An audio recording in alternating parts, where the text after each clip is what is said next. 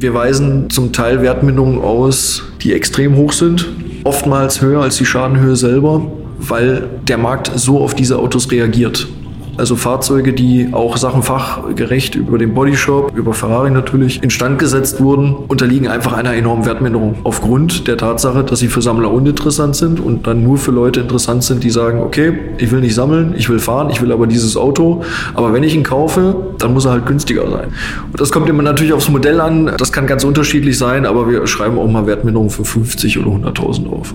Ich finde, das ist für die gesamte Szene eine ganz wichtige Sache, dass das jetzt passiert, weil wir es nicht weiter totschweigen können und auch sollen. Und es muss einen reinigenden Prozess geben, um eben auch die originalen Fahrzeuge zu schützen. Das merke ich sogar bei mir selber, denn ich muss die Dinge, die ich vor 10, 15 Jahren gemacht habe, gegebenenfalls nochmal neu betrachten. Unter anderen Aspekten, die ich heute weiß. Das heißt also Gutachten, die wir vor 10, 15 Jahren gemacht haben, die sind natürlich bei mir auch nochmal in der Prüfung. Und gegebenenfalls muss ich dann auch eine Versicherung und den Halter anrufen und sagen, hör zu, wir sollten uns dein Fahrzeug vielleicht nochmal genauer anschauen. Hier ist alte Schule die goldene Ära des Automobils. Mein Name ist Carsten Ahn. Schön, dass ihr heute wieder mit dabei seid. Und heute werden dem einen oder anderen von euch sicher die Augen geöffnet. So auch mir bei der Aufnahme dieser Folge. Meine Gäste haben viel zu erzählen und einige kennt ihr auch schon aus früheren Ausgaben. Zum Beispiel Mitya Bartsch. Er ist Teil des Managementteams der FSP-Gruppe. Dann ist Sebastian Hoffmann dabei, Spezialist für Forensik, ganz besonders bei historischen Fahrzeugen. Und zum ersten Mal in der alten Schule Alexander Ulrich, der als Gutachter Spezialist für Sport und Supersport Sportwagen ist. Und wir haben viel zu besprechen. Einmal hat ja im vergangenen Jahr ein Fall in der Oldtimer-Welt eingeschlagen wie eine Bombe. Die Hausdurchsuchung des Mercedes-Flügeltürer-Spezialisten Kienle Dazu erzählt Sebastian Hoffmann, was das eigentlich für Auswirkungen auf sein Fachgebiet hat, aber auch, was Oldtimer-Besitzern, die sich ein gefälschtes Auto gekauft haben, im schlimmsten Fall drohen kann. Und über hochpreisige Klassiker kommen wir dann zum oberen Preissegment der Autoleidenschaft bei moderneren Fahrzeugen, denn was man sich ins Haus holt, wenn man sein sauer Erspartes in einen Supersportwagen steckt, dazu bekommt ihr auch einen tiefen Einblick heute. Kleiner Spoiler vorweg, wenn das Finanzpolster nicht ganz so dick ist, solltet ihr mit einem aktuellen Ferrari vielleicht lieber einen etwas größeren Respektabstand zu massiven Hindernissen halten. Viel Spaß mit meinen heutigen Gästen Sebastian Hoffmann, Mitya Bartsch und Alexander Ulrich. Sebastian, fangen wir gleich mal mit dir an, denn äh, du, eben ist schon ein Name gefallen, beziehungsweise ein Modell 300 SL. Ungefähr, glaube ich, ein Jahr ist es her, oder? Als ein bekannter Restaurationsbetrieb hochgegangen ist. Ich glaube, so kann man das sagen. Da ist ein Ding aufgeploppt, dass Autos, zwei Autos mit der gleichen Fahrgestellnummer entdeckt worden. Aber vielleicht magst du kurz zusammenfassen, was da passiert ist oder wo wir jetzt stehen? Also wir, wir stehen aktuell äh, an, ne, ich kann ja auch nur das wiedergeben, was in der Presse steht, aber um es zusammenzufassen, ist es so, dass natürlich zwei äh, Autos aufgetaucht sind, die die gleiche Fahrgestellnummer tragen. Eines der Fahrzeuge sollte zugelassen werden und das ging nicht, weil der andere Wagen schon auf die gleiche Fahrgestellnummer zugelassen gewesen war. Interessanterweise ist es so, dass es sich gerade in den letzten Wochen jetzt ergeben hat, dass wir mit diesen Fällen verstärkt zu tun haben und das vermehrt nicht nur Mercedes-Fahrzeuge, sondern auch Fahrzeuge der Firma Porsche oder der Firma Ferrari zugelassen werden sollen und das nicht möglich ist, weil diese Fahrgestellnummer eben in Deutschland schon zugelassen ist. Und das ist ein Phänomen, das nur schwer beschreibbar ist, warum das jetzt ganz plötzlich auftaucht. Und wir haben ja heute Morgen schon kurz drüber gesprochen. Ich vermute, dass das daran liegt, dass jetzt eben Autos bewusst zugelassen werden sollen, die lange, lange Jahre in Sammlungen waren, um einfach zu prüfen, ob es so ein Auto schon gibt. Und das ist natürlich ein sehr, sehr interessantes Phänomen, weil dadurch natürlich unglaublich viel hochpoppt, eben an Fahrzeugen, die doppelt sind. Und jetzt wird das deutlich und damit tritt ein Problem zutage, das wir eigentlich über viele, viele Jahre vollkommen ignoriert haben. Und jetzt sind wir nur in Deutschland unterwegs, was die Zulassungsthematik angeht. Wenn wir uns europaweit orientieren und wenn wir weltweit schauen, dann könnte dieses Phänomen vielleicht noch umso problematischer werden. Und es gibt eben Fahrzeuge, von denen wir wissen, diese Fahrgestellnummer gibt es nicht zweimal, die gibt es vielleicht sogar drei oder viermal. Ein krasser Fall. Und ja, dieses Ding ploppt immer mehr auf und das wird auch immer mehr an mich herangetragen. Also ich, äh, äh, also tatsächlich genau das, was du sagst, verschiedene Marken. Der Fall Kienle hat da tierisch was ins Rollen gebracht. Und ich glaube, den Namen kann man nennen, ist überall in der Presse zu hören. Jüngst war in der Presse ein Artikel, da ging es auch um 200, 300 SL. Da hat man wieder vor Gericht zusammengesessen. Da kannst du, glaube ich, auch irgendwas zu sagen. Der Wagen war 40 Jahre in einer Hand. Genau, also soweit ich es der Presse entnommen habe, war eines der Fahrzeuge eben wirklich sehr, sehr lange, äh, einige zig Jahre in einer Hand. Und der Eigentümer des Fahrzeuges, der den Wagen auch konsequent zugelassen hatte, wurde eben daraufhin verklagt, dass er sein Auto abmelden muss. Nach 40 Jahren. Das muss man sich mal vorstellen. Ne? Also damit rechnet natürlich niemand und er sollte sein Auto deswegen abmelden, weil es ein zweites Fahrzeug gibt mit der gleichen Fahrgestellnummer. Und jetzt versuchen wir uns mal in, dieser, in die Lage zu versetzen des Herrn, ne, der sein Auto liebt, gehegt und gepflegt hat seit vielen, vielen Jahren, der die Historie dieses Fahrzeuges gut kennt, ne, alle Unterlagen aufbewahrt hat und so weiter und der soll plötzlich äh, sein Auto abmelden. Ne? Das ist vollkommen verrückt.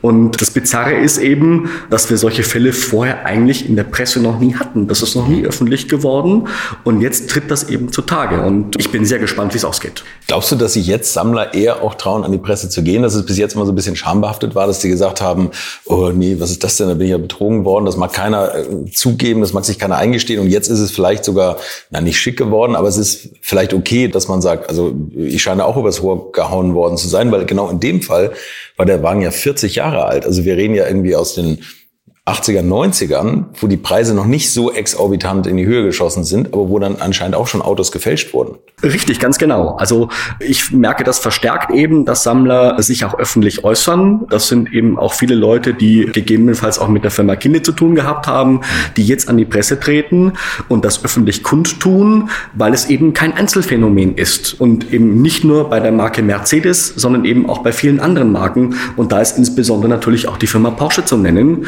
wo wir eben auch seit vielen Jahren schon mit Fällen zu tun hatten, wo wir Fahrgestellnummern doppelt hatten aber das ist nie in irgendeiner Form äh, öffentlich besprochen oder verhandelt worden.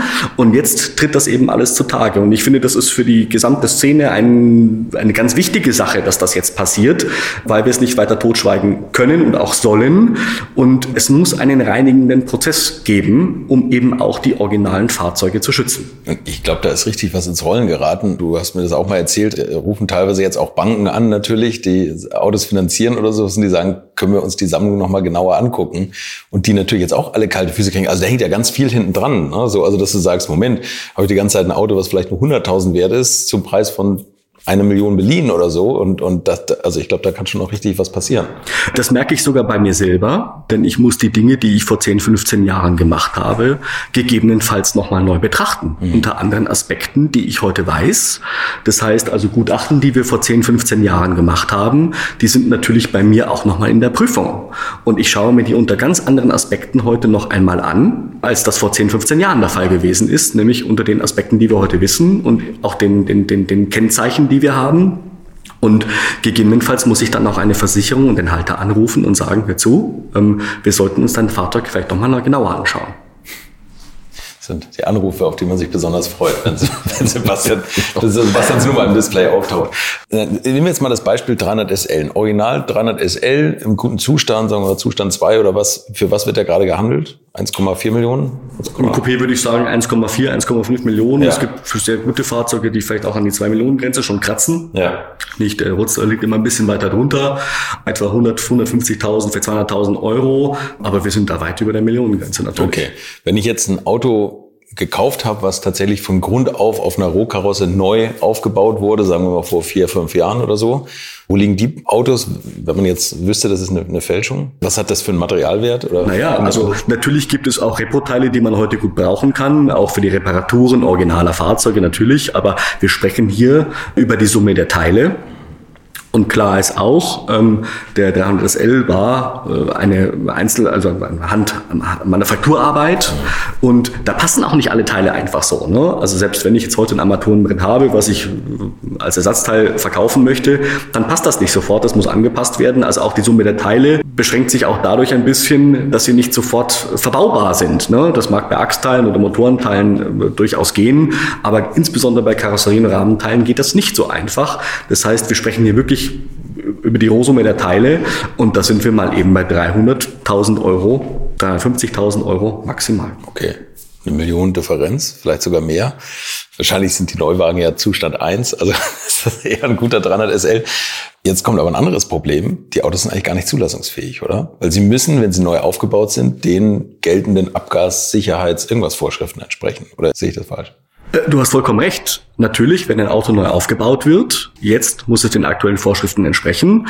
Wir sprechen über Airbag, wir sprechen über Abgasreinigung. Das sind Parameter, die so ein Fahrzeug nie erfüllen kann, weil die Motoren darauf schon gar nicht ausgelegt sind. Das heißt also, die Zulassungsvorschriften, ich sag mal Baujahr 2010, wären für einen 300 SL unmöglich zu erreichen. Das geht nicht. Äh, Crash-Vorschriften beispielsweise auch nicht. Und das heißt auch ganz klar, diese Autos sind nicht zulassungsfähig, zumindest nach meinem Dafürhalten nicht. Und wir müssen auch darüber reden, dass einige Fahrzeuge, die aufgebaut wurden, auch mit falschem Material aufgebaut wurden teilweise. Und auch diese Fahrzeuge können gegebenenfalls den Belastungen im Fahrbetrieb überhaupt gar nicht standhalten, weil sie nicht den Herstellervorschriften von damals entsprechen. Und das ist sogar gefährlich. Ja, krass. Dieser 300SL, was ich jetzt eingangs erwähnt habe, der ist ja vor 40 Jahren offenbar gefälscht worden oder mit einer falschen Fahrgestellnummer versehen worden. Da gelten dann die Abgasvorschriften und so von vor 40 Jahren, oder? Oder könnte man den, glaubst du, heute noch weiterfahren? Oder hat man da auch ins Klo gegriffen? Äh, wahrscheinlich hat man das, ja, natürlich. Also die würden auch gelten und ja, also gerade die Abgasreinigung ist ein riesen, riesen, riesen Thema bei diesen Fahrzeugen. Das, wie gesagt, können die Motoren überhaupt nicht erfüllen. Ne? Also und wir haben eben auch mit diesen Repliken, Kitcars und so weiter genau das gleiche Thema. Ja, diese Fahrzeuge, die neu aufgebaut werden, müssten eigentlich den aktuellen Vorschriften entsprechen. Sie tun es nicht und damit sind die Autos nicht zulassungsfähig. Gibt es ein Modell, was besonders oft oder gerne gefälscht wird? Ich glaube, Porsche 911 ist so ein Ding. Oder werden die gefälscht oder werden sie einfach nur umgestrickt von 911T auf RS oder sowas? Oder gibt es da auch von Grund auf Fälschung? Äh, richtig. Ähm, beim Porsche ist es ja gerade so, beim 911er, da ist die Silhouette ja immer sehr ähnlich und die Grundkarosserie kann immer gut verwendet werden, auch für andere Spezifikationen. Und dadurch werden natürlich die Fahrgestellnummern geändert, aber die Grundkarosserie ist häufig sehr, sehr ähnlich und wird eben nur entsprechend umgestrickt. Aber das kommt natürlich auch sehr häufig vor. Also gerade RS, RSR, diese Themen, damit haben wir leider sehr häufig zu tun. Und nochmal jetzt 300 SL, kannst du fast eine Quote sagen, wie viel Prozent falsch ist? Du ringst mit Zahlen ab. ähm, du sollst sie liefern. Aber ich gehe davon aus, dass durchaus etwa fünf Prozent der Fahrzeuge, die gesamtheitlich gebaut wurden. Wir sprechen über 3258 Autos, die es eigentlich geben dürfte, dass vielleicht durchaus 5% davon definitiv nicht in Ordnung sind. Eine hohe Quote eigentlich, oder? Ich finde das ziemlich bei viel, dem, ja. Bei dem Preis. ich finde das, ist ziemlich, das ist ziemlich viel, ja. Lohnt sich schon mal Gutachten zu machen. Wenn du jetzt so ein 300 SL auf dem Hof bekommst, was empfiehlst du den Leuten, was, was man da alles machen muss an Gutachten? Weil du hast ja ein ganzes Besteck, was du da ausbauen kannst. Wir haben natürlich immer unseren, unser, unser, unser Standardprozedere, was eigentlich immer gleich ist. Klar ist aber auch, es gibt bestimmte Fahrzeuge, bei denen sich, äh, oder Fahrzeugtypen, ähm, auch im Grad der Originalität, wo sich bestimmte Fragen gar nicht stellen. Ne? Das heißt, ich muss natürlich nicht immer den ganzen Prozess ablaufen zwingend, sondern es gibt bestimmte Merkmale an Fahrzeugen, wo man sofort sehen kann, das Auto ist sehr wahrscheinlich in Ordnung. Und das heißt, ich muss da nicht den kompletten Prüfprozess ablaufen, sondern ich kann es natürlich auch für den Kunden günstigerweise auch kostengünstiger machen, weil ich bestimmte Fragen viel einfacher beantworten kann, ohne das große Besteck auszupacken. Es ist aber so, dass es einige Fahrzeuge gibt, die sehr stark verändert sind, die umgebaut, restauriert wurden, die eine sehr, sehr bewegte Geschichte hatten, äh, die eben auch mit Veränderungen oder Unfällen und so weiter einhergingen. Und bei diesen Fahrzeugen gilt es dann schon ähm, genauer hinzuschauen und gegebenenfalls wirklich den gesamten Prozess abzulaufen. Das muss man dann leider tun. Das ist ein bisschen aufwendiger, aber wir sind bei dem Auto mittlerweile sehr, sehr routiniert und können das auch sehr, sehr schnell abarbeiten. Sind eigentlich, wenn du jetzt sagst, dass auch Sammler jetzt inzwischen gerne mal dazu neigen, die Autos zuzulassen, um zu gucken, ob die noch oder ob sie vielleicht echt sind oder ein zweites Mal existieren, sind die Zulassungsstellen eigentlich weltweit vernetzt? Weißt du das? Oder ist das nur, wenn ein zweites in Deutschland zugelassen werden sollte oder Europa, dass das nicht ging? Sie sind es leider nicht. Ne? Ja. Es gibt das Eukare-System, in dem natürlich auch versicherungsrechtlich in Erscheinung getretene Fahrzeuge registriert sind. Darauf haben wir aber leider keinen Zugriff. Ne? Mhm. Das würde uns natürlich mitunter sehr helfen, ähm, weil man dann eben wüsste, ne, gibt es ein vergleichbares Fahrzeug, was eben mit der Fahrgestellnummer schon woanders zugelassen ist. Wie gesagt, wir haben leider keinen Zugriff darauf. Ähm, Behördenämter haben das. Aber ähm, ja, haben wir leider nicht und weltweit schon gar nicht. Weil, weil du sagst, dass in Amerika jetzt auch verstärkt so Autos aufploppen oder sowas. Ich meine, da gibt's ja auch rührige Sammler und da gibt's ja auch Leute, die da vielleicht lange nicht so auf Originalität Wert gelegt haben. Ich erinnere mich an einen BMW 507, wo mal ein Chevy V8 drin war oder sowas. Ne? Also das sind natürlich irre, wirre Bastelbuden und jetzt sind die Preise explodiert und jetzt versucht man die Original wieder herzustellen. War wahrscheinlich auch Geburtstag. Ja, also wir haben äh, genau zu dem Thema auch USA natürlich unser Team auch verstärkt jetzt. Wir haben also massiv nachgerüstet, auch mit Leuten, die bei uns in diesem Team, im Forensikteam jetzt arbeiten um eben auch äh, über den Teich hinweg äh, arbeiten zu können und auch um Gesamteuropa abdecken zu können, was mir alleine gar nicht gelingen würde. Ne? Also du sagst es gerade richtig, ne? Also Amerika ist auch ein ganz, ganz großes Thema, weil ja ein sehr großer Teil der Fahrzeuge eben auch nach Amerika exportiert worden ist. Ne? Und äh, auch diese Fragen werden dort gestellt. Gab es irgendwie ein Überraschungsding in der letzten Zeit bei dir, wo du gesagt hast, mein Gott, was ist das denn? Jetzt, jetzt fälschen die schon diese Autos. Oder jetzt gibt es da schon doppelte Fahrgestellnummern? Ja, wir hatten jetzt kürzlich einen Karmann Gia ähm, mit einer falschen Fahrgestellnummer. Äh, das war insofern interessant, weil das Auto ursprünglich eigentlich als Coupé ausgeliefert war jetzt aber kein Dach mehr hat. Und äh, da sind wir noch in der Recherche zu klären, wie das zustande kommt. Wir vermuten, dass die Bodengruppe geändert, äh, getauscht wurde bei dem Fahrzeug. Beweisen können wir das noch nicht. Die Bodengruppen sind bei den Fahrzeugen alle sehr, sehr ähnlich, beziehungsweise sogar gleich. Das wird wahrscheinlich die Ursache gewesen sein. Aber an und für sich ist das schon erstmal sehr komisch, wenn man das feststellt. Hier steht ein Cabrio, ne? aber das Datenblatt von VW sagt, das war ein Coupé, die Fahrgestellnummer. Ja, das muss man klären, was da ist. Wie reagieren eigentlich die Hersteller auf dich, wenn du da anrufst? Öffnen die gerne ihre Archive und sagen, ach toll, dass der es aufklärt? Oder sagen die, ach, der schon wieder? Das, ist sehr, das ist sehr unterschiedlich.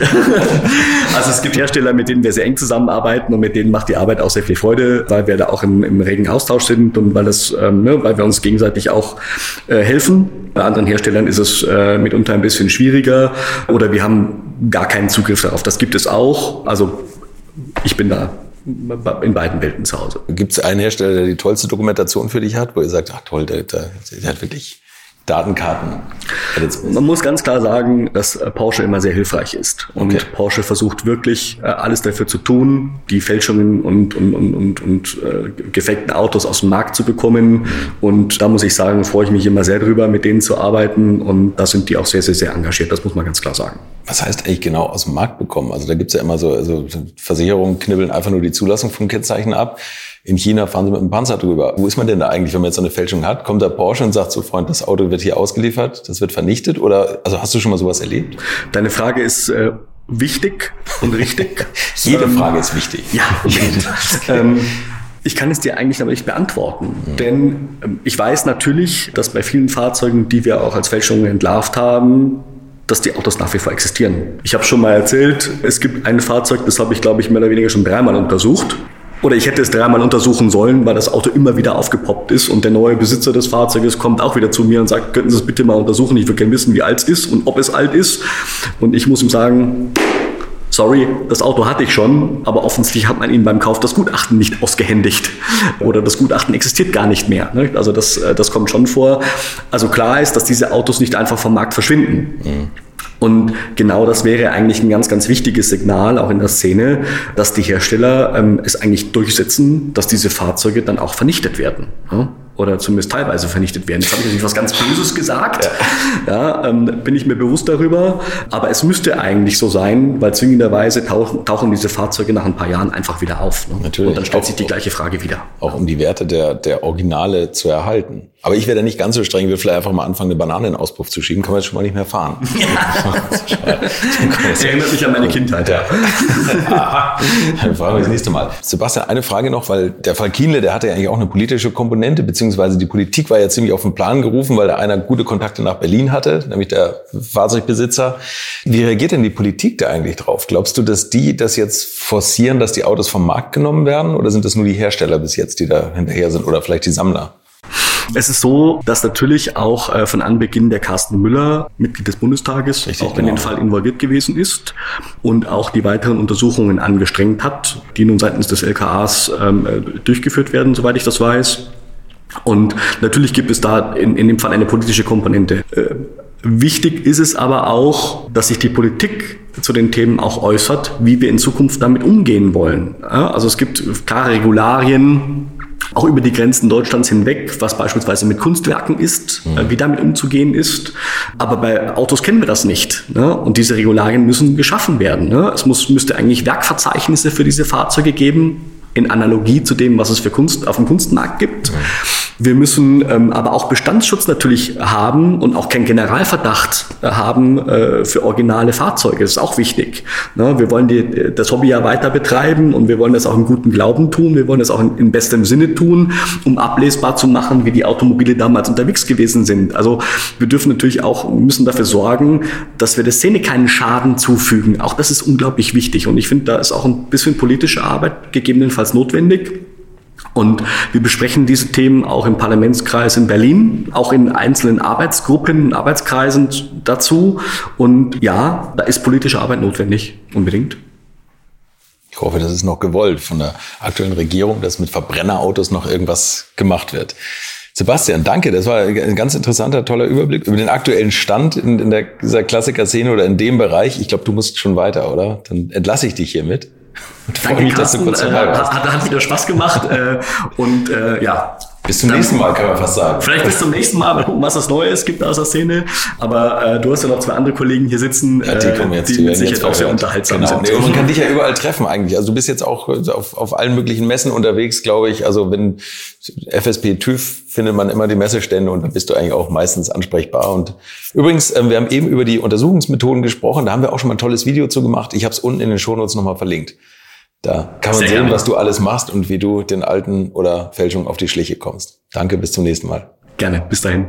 Mietja, jetzt kommen wir zu dir, weil ähm, das, was Sebastian erzählt hat, klingt nach einer Menge Arbeit und auch nach einer Menge Nachwuchs, die nötig ist, glaube ich, oder? Um dem ganzen, der ganzen Rolle noch Herr zu werden. Äh, wie, wie, wie sieht denn das eigentlich aus? Also sucht ihr noch Leute, die sich da selbstständig machen wollen, die in der Forensik arbeiten wollen? Oder wie ist da der aktuelle Stand? Ja, äh, ja, wir suchen immer Leute, äh, die mitmachen wollen. Und äh, wir haben ja mit der Diversifikation hier in dem Klassikerbereich, mit der forensischen Untersuchung von Autos, haben wir ja schon seit vielen Jahren einen besonderen Geschäftszweig, den wir da bedienen und machen das aber auch in anderen Bereichen. Das heißt, neben dem originären Geschäft, was wir als Überwacher im amtlichen Bereich ja machen, ne, die Hauptuntersuchung und alles, was so dazugehört, oder auch das Thema Schaden- und Wertgutachten, wo wir auch gut gewachsen sind, sind wir sehr zufrieden mit der aktuellen Situation. Haben wir ja ähm, diese Diversifikation für uns auserkoren, um Besonderheiten zu haben, um auch besonders interessant zu sein für Menschen, die sich dafür interessieren, mitzumachen. Und was mich besonders freut, ist nicht nur, dass wir den Bereich vom Sebastian so gut äh, ausgebaut haben, sondern dass wir auch in anderen Bereichen schön gewachsen sind. Wir haben einen ganz tollen Kollegen, der den Bereich Land- und Baumaschinen beispielsweise aufgebaut hat. Aber die werden noch nicht gefälscht. Naja, wissen wir, auch, wissen wir gar nicht. Ne? MB-Trakt steigen auch im Preis. Das ja, wir wissen das gar nicht. Aber äh, spannend ist ja, dass die Kollegen sich dann auch füreinander interessieren und dass geschaut wird, was kann ich dann eben aus der äh, Ultima-Analytik für Methoden vielleicht adaptieren für die Untersuchung von Baumaschinen. Mhm. Also bringt mir vielleicht eine magnetooptische Resonanzuntersuchung an einem was weiß ich, an einem Schaufelradbagger oder sowas, äh, äh, eine Erkenntnis, die so wertvoll ist, dass sie mich vielleicht äh, abhebt vom Wettbewerb. Und da wachsen wir also in, in vielen Bereichen, Zweirad, äh, Fahrrad, Lastenrad, E-Bike, Land- und Baumaschinen und ja, und eben auch in den Bereiche Supersportwagen und Sammlerfahrzeuge, die ein bisschen was jünger sind. So, und da sind wir jetzt tatsächlich bei einem Bereich angekommen, den, der, wo natürlich mein Herz gleich wieder höher schlägt. Also nicht nur für Klassiker, sondern natürlich auch Supersportwagen. Uli, da sind wir jetzt bei dir angelangt, denn das ist so ein bisschen dein Spezialgebiet, oder? Oder da hast du dich jetzt so ein bisschen drauf versteift? Ja, richtig. Also wir haben uns in der Zeit äh, während Corona natürlich viele Leute zu Hause saßen. Äh, gerade die Sachverständigen mussten ja vielleicht ein bisschen bluten, weil der, der Straßenverkehr massiv eingeschränkt war. Wir haben die Zeit genutzt und haben uns Gedanken gemacht, wie kann man sich spezialisieren, wie kann man sich vom Markt abheben als Sachverständigenbüro. Ich sage immer so ganz salopp, äh, Bums und Beule, äh, so der klassische Heckschaden am Golf oder Passat. Es gibt unsagbar viele, viele, viele Sachverständigenbüros natürlich in Deutschland. Da haben wir irgendwann gesagt, wir, wir müssen was anders machen und vielleicht besser machen als der eine oder andere Mitbewerber und dann haben wir gesagt, wir werden die Sparte von Fahrzeugen, die nicht kalkulationsfähig sind, im Bereich äh, Sport, Supersportwagen, Hypercars, so kann man das tatsächlich nennen aber auch natürlich Oldtimer ausarbeiten und uns damit befassen. Das haben wir über die gesamte Corona-Zeit getan und äh, sind da auf einem sehr, sehr guten Weg mit sehr, sehr viel positiver Resonanz ich denke, wir kommen im Laufe des Gesprächs nochmal darauf, was wir da genau tun. Aber das fängt natürlich, um jetzt auch äh, da beim Sebastian äh, an, anzuknüpfen, wirklich mit den, mit den klassischen Fahrzeugen an, äh, weil einfach für diese Autos bis zu einem gewissen Baujahr überhaupt natürlich gar keine äh, Grundlagen der, der Instandsetzung und Reparatur vorgegeben sind oder einfach nicht mehr vorhanden sind oder auch Unterlagen gar nicht mehr da sind und die Autos natürlich von früher ganz anders aufgebaut sind als heutige Fahrzeuge und äh, da muss man natürlich sehr viel in die Recherche gehen, äh, sehr viel mit, mit äh, Betrieben sprechen, die sich auf diese Fahrzeuge spezialisiert haben. Ähm, das fängt an im Vorkriegsbereich dann äh, die Zeit des Krieges ist so ein bisschen ausgeklammert, sage ich jetzt mal. Da ist natürlich ja nur für den, für den Krieg produziert worden. Und dann natürlich äh, Nachkriegsfahrzeuge, wo es diese, diese Kalkulationsgrundlagen einfach nicht gibt. Und dieses ganz saloppe, naja, die Seitenwand ist eingedrückt und äh, wir schneiden die jetzt raus, also äh, im Gutachten, auf dem Papier. Und dann ist das so in Ordnung. Äh, so tut man das nicht, weil wir reden ja auch von Fahrzeugwerten, die, die mitunter sehr hoch sein können. Und da geht natürlich Erhalten vor Erneuern. Ähm, als kleine Anekdote dazu, ich hatte vor geraumer Zeit mal einen BMW 507. Ja, der war vorne und hinten beschädigt, der wurde falsch transportiert. Das darf man tatsächlich so sagen. Da hatten sich die Spanngurte gelöst. Oh, oh. Ähm, und er war vorne und hinten sehr stark beschädigt. Und es bohrte sich die, die, der Stoßfänger in die, in die Alu-Seitenwand mit einem sehr großen Loch. Und dann war, äh, weil es natürlich ein Kaskoschaden war, war erst ein, ein Sachverständiger da, der sagte, na gut, dann machen wir den Hinterwagen neu. Das ist natürlich eine Katastrophe. Wir reden hier von Fahrzeugwerten um die zwei Millionen Euro. Ja. Und es gibt natürlich Betriebe in Deutschland, also natürlich auch im europäischen Ausland oder auch Übersee, die handwerklich sehr begabt sind und gut sind. Und am Ende war das damit getan, dass man das einem sehr guten und renommierten Instandsetzungsbetrieb zugeführt hat, das Fahrzeug, und der das natürlich reparieren konnte. Ähm, natürlich mit einem erheblichen Aufwand, äh, das kostet auch Geld, aber die Originalität des Fahrzeuges äh, wurde gewahrt und so konnte man dem Fahrzeugbesitzer dann das ersparen, dass man den Hinterwagen äh, abgeschnitten hat. Das wäre auch eine Katastrophe gewesen, wenn man das getan hätte. Gerade bei so einem Auto in dieser geringen Stückzahl, in dieser Preiskategorie. Genau, und wie gesagt, das fängt an bei diesen klassischen Fahrzeugen und geht dann natürlich über Sammlungsfahrzeuge hinweg, die natürlich über mehrere Epochen ja, gehen tatsächlich, bis hin zu den heutigen Sport, Supersportwagen, Hypercars, die man aus Film und Fernsehen kennt oder auch manchmal auch nur aus der Automotor und Sport oder vielleicht aus Fastlab. Ähm, der Christian Menzel hat ja öfters die Möglichkeit, diese Autos zu fahren. Da freue ich mich immer sehr drüber. Schöne Grüße äh, von hier an, an Christian. Und ähm, es ist ein, äh, ein schwieriges Unterfangen tatsächlich, sich damit auseinanderzusetzen, an Informationen zu kommen. Ähm, wir haben diese Informationen, wir haben die, die Kenntnis über die Reparaturwege und da versuchen wir natürlich für all unsere Kunden, das ordentlich zu Papier zu bringen, damit die Autos, wenn sie dann ja, beaufschlagt wurden durch einen Verkehrsunfall oder durch auch Rennstrecke, was ja alles passieren kann, dann wieder nach der Instandsetzung so dastehen, wie sie dastehen sollen und dass die Papierlage zum Auto lückenlos ist. Gehen wir doch mal konkret rein. Also ich man hört ja immer so Sachen von, sagen wir jetzt mal, Ferrari. Ne?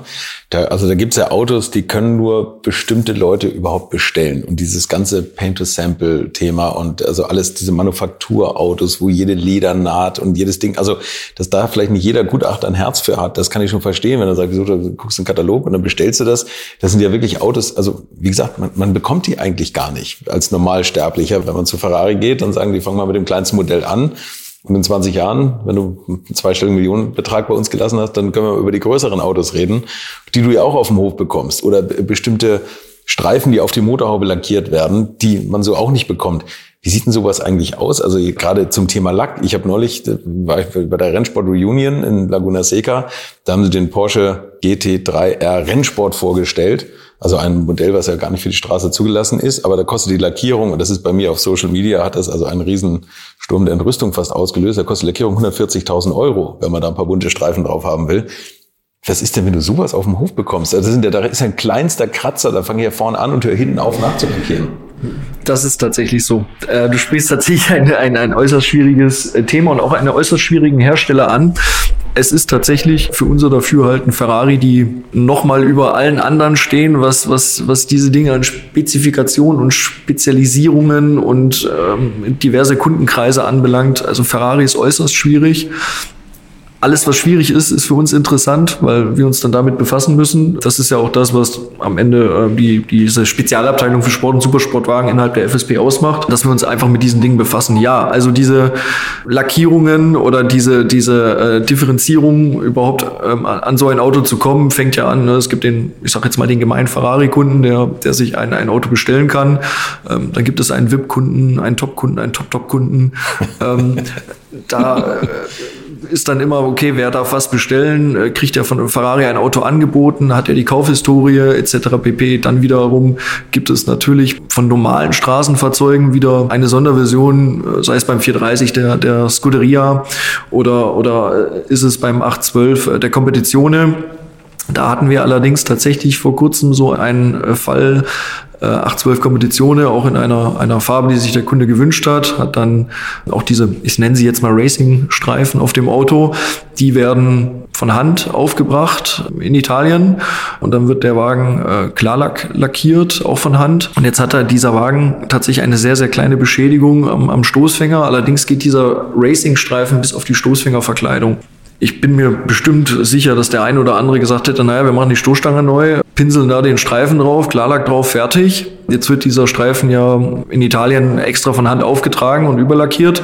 Also haben wir gesagt, wir versuchen tatsächlich Smart Repair an dieser Stoßfängerverkleidung durchzuführen. Das haben wir reparaturbegleitend gemacht. Das war auch nicht günstig, weil Unmengen an Probebleche gespritzt werden mussten, weil es auch ein, eine One-Off-Farbe war. Also es war eine Farbe, die sich der Kunde extra bestellt hatte bei Ferrari.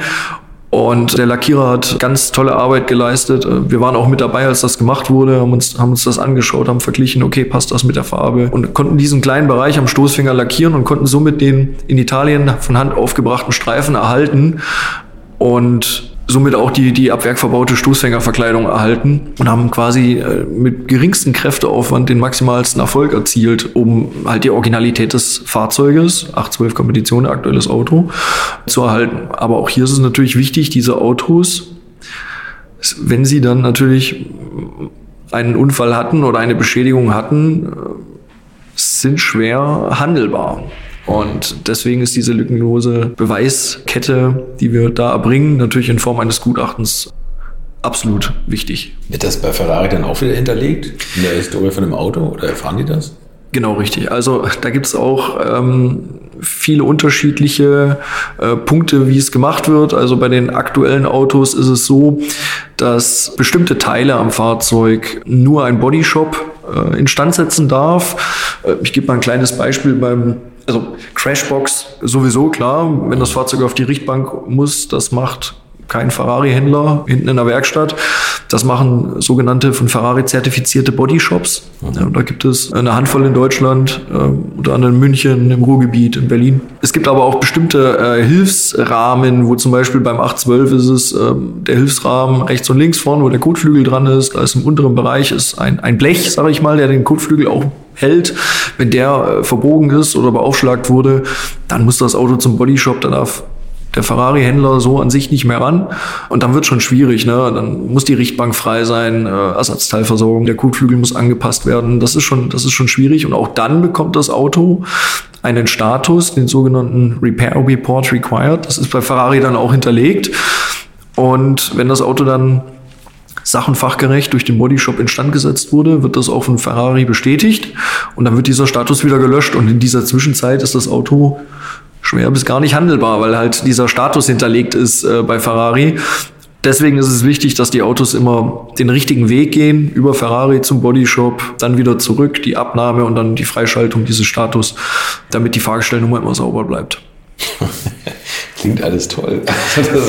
so, macht richtig Lust auf so ein Auto eigentlich. Ja, und klingt so günstig. Also für mich klingt es ein bisschen wie nach einem Lego-Auto, was einmal zusammengebaut ist und am besten nie wieder angefasst wird. Tatsächlich ist es so, wie gesagt, äh, das hat sich jetzt über die Jahre hinweg, wurden das an den Autos immer mehr Teile, die dieser Sperrung unterliegen. Beim aktuellen Puro Sangwe, der ja jetzt auf den Markt kommt oder auch zum Teil an die sehr guten Kunden bereits ausgeliefert wurde. Man sieht sie auch tatsächlich schon auf der Straße. Mhm. Ist jedes Teil gesperrt. Das heißt, sobald an diesem Auto was ist, geht's zum Bodyshop. Da macht Ferrari, der Ferrari Official Dealer gar nichts mehr dran. Ja, das ist ja auch das ein Geländewagen. Also ich meine, die knistern ja durch jede Kieskuhle mit den Autos inzwischen. ähm, Habe ich noch keinen gesehen okay. tatsächlich. Äh, Wäre aber mal spannend äh, zu sehen, was er kann. Aber bei dem Fahrzeug hat man ganz strikt gesagt, wir unterlegen das alles der Sperrung und da geht nur der Bodyshop ran. Wahnsinn, oder? Das macht man sich wirklich keine Gedanken, was da eigentlich hinterhängt und wundert sich immer nur, wie teuer die Versicherung ist. Aber die machen doch auch Luftsprünge, wenn du da irgendwie sagst, ich lass mir doch einen, noch einen Streifen für 50.000 drauf lackieren auf die Motorhaube. Und das, also ändert sich da eigentlich was an der, an der Versicherungseinstufung oder hast du eine 812 ist ein 812 oder gucken die schon, was man da alles drauf lackiert hat? Ein 812 ist erstmal, das, das klingt jetzt vielleicht ein bisschen blöd, ein 812 ist erstmal ein 812, glaube ich, tatsächlich sogar für die Versicherung. Nun ist natürlich wichtig, dass die Versicherung weiß, welche Spezifikation ich des 812 denn jetzt habe, ja. weil ein äh, normaler 812 liegt natürlich zu einem Kompetition, oh, da kann eine Million dazwischen liegen. Und dann sollte die Versicherung schon wissen, was ich dann jetzt versichert haben möchte. Ne? Also Listenpreis dieser Autos liegen unter einer Million. Äh, wenn ich ihn dann bekommen habe nach langer Wartezeit in meiner Traumfarbe, die ich haben wollte, mit dem Racing-Streifen, vielleicht sogar in Kompetition der A, was das steht für Aperta, äh, offenes Fahrzeug, da liegen wir noch höher. Also war mein Kaufpreis wahrscheinlich dann die Hälfte zu dem, was man im Moment äh, bezahlen müsste, um an so ein Fahrzeug zu kommen. Eben weil diese Stückzahl so gering ist, die Exklusivität so hoch ist, dass man keine Chance hat, an so ein Auto zu kommen. Und wenn dann eins auf den Markt kommt, dann ist es halt teuer. Und deswegen muss man immer äh, tatsächlich gucken, das empfehle ich auch häufig unseren Kunden, ob die Versicherungen denn wissen, was die Kunden da überhaupt besitzen, dass wenn es zum Schadenfall kommt, dass dann natürlich auch die finanzielle Entschädigung oder Ausgleich oder wie man das dann auch nennen mag oder was halt zum Tragen kommt, damit das dann halt auch fließt. Weil diese Autos sind ganz klare Sammlungsautos. Ne? Man wird selten diese Autos mit hohen Laufleistungen finden, die Fahrzeuge werden, werden äh, gehütet wie ein Augapfel. Mir sind Fälle bekannt, wo der Dealer tatsächlich rückwärts beim Kunden ranfährt, Garage auf, rechts und links eine Plane vorgespannt und das Auto rückwärts in die Garage geschoben und Garage wieder zu. Die Fälle sind mir tatsächlich bekannt. Diese Autos sind sehr, sehr speziell und auf dem Markt sehr beliebt. Das ist unglaublich, was das eigentlich für eine Welt ist. Ne? Und ich meine, du bist ja leider immer so, so verschwiegen, aber du erzählst immer von Sammlern, die hunderte, 500 Autos plus X haben. Also ich meine, einer ist natürlich bekannt, der Friedhelm Loh, der, von dem hast du jetzt noch nichts erzählt, aber der, der ist natürlich jetzt, hat seine Sammlung geöffnet als fantastisches Museum, aber da hat man eine ungefähre Vorstellung, was das eigentlich bedeutet, mit solchen Sammlungen hantieren zu müssen. Und stehen die Autos wahrscheinlich meistens in der Garage oder jetzt in einem Museum. Aber wie kann man sich das eigentlich vorstellen, wenn da so, so Sammler kommen mit, mit hunderten von Autos? Was haben die eigentlich für Leute, die sich allein um die Autos kümmern? Ja, das ist tatsächlich immer, immer sehr, sehr spannend. Also es gibt Leute, die sagen, sie sind Sammler und haben fünf Autos. Völlig in Ordnung. Also fünf Autos sind fünf Autos, ne? das ja, muss man sich ja mal überlegen. Es gibt aber tatsächlich, das ist eigentlich eine, eine Zahl, die ich auch immer sehr faszinierend finde, Sammler, die äh, zwei, drei, vier, 500. Es gibt auch Sammler, die über 1000 Autos haben.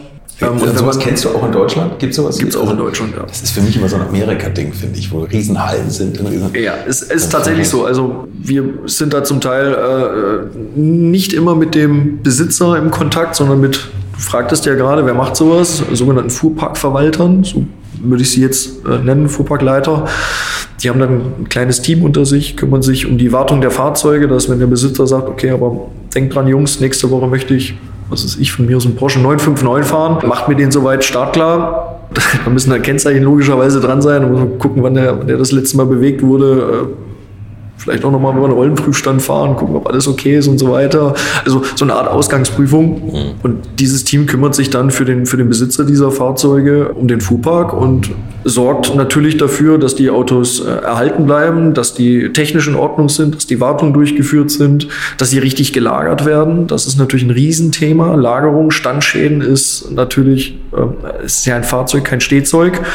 Äh, Standschäden haben wir bei Sammlungen ganz, ganz häufig, äh, dass die auch dann exorbitant teuer sind, äh, diese Autos wieder fahrfähig zu machen. Das fängt an mit, mit Räderreifen, das geht über Bremse, Bremsflüssigkeit, was da halt alles mit dazu kommt.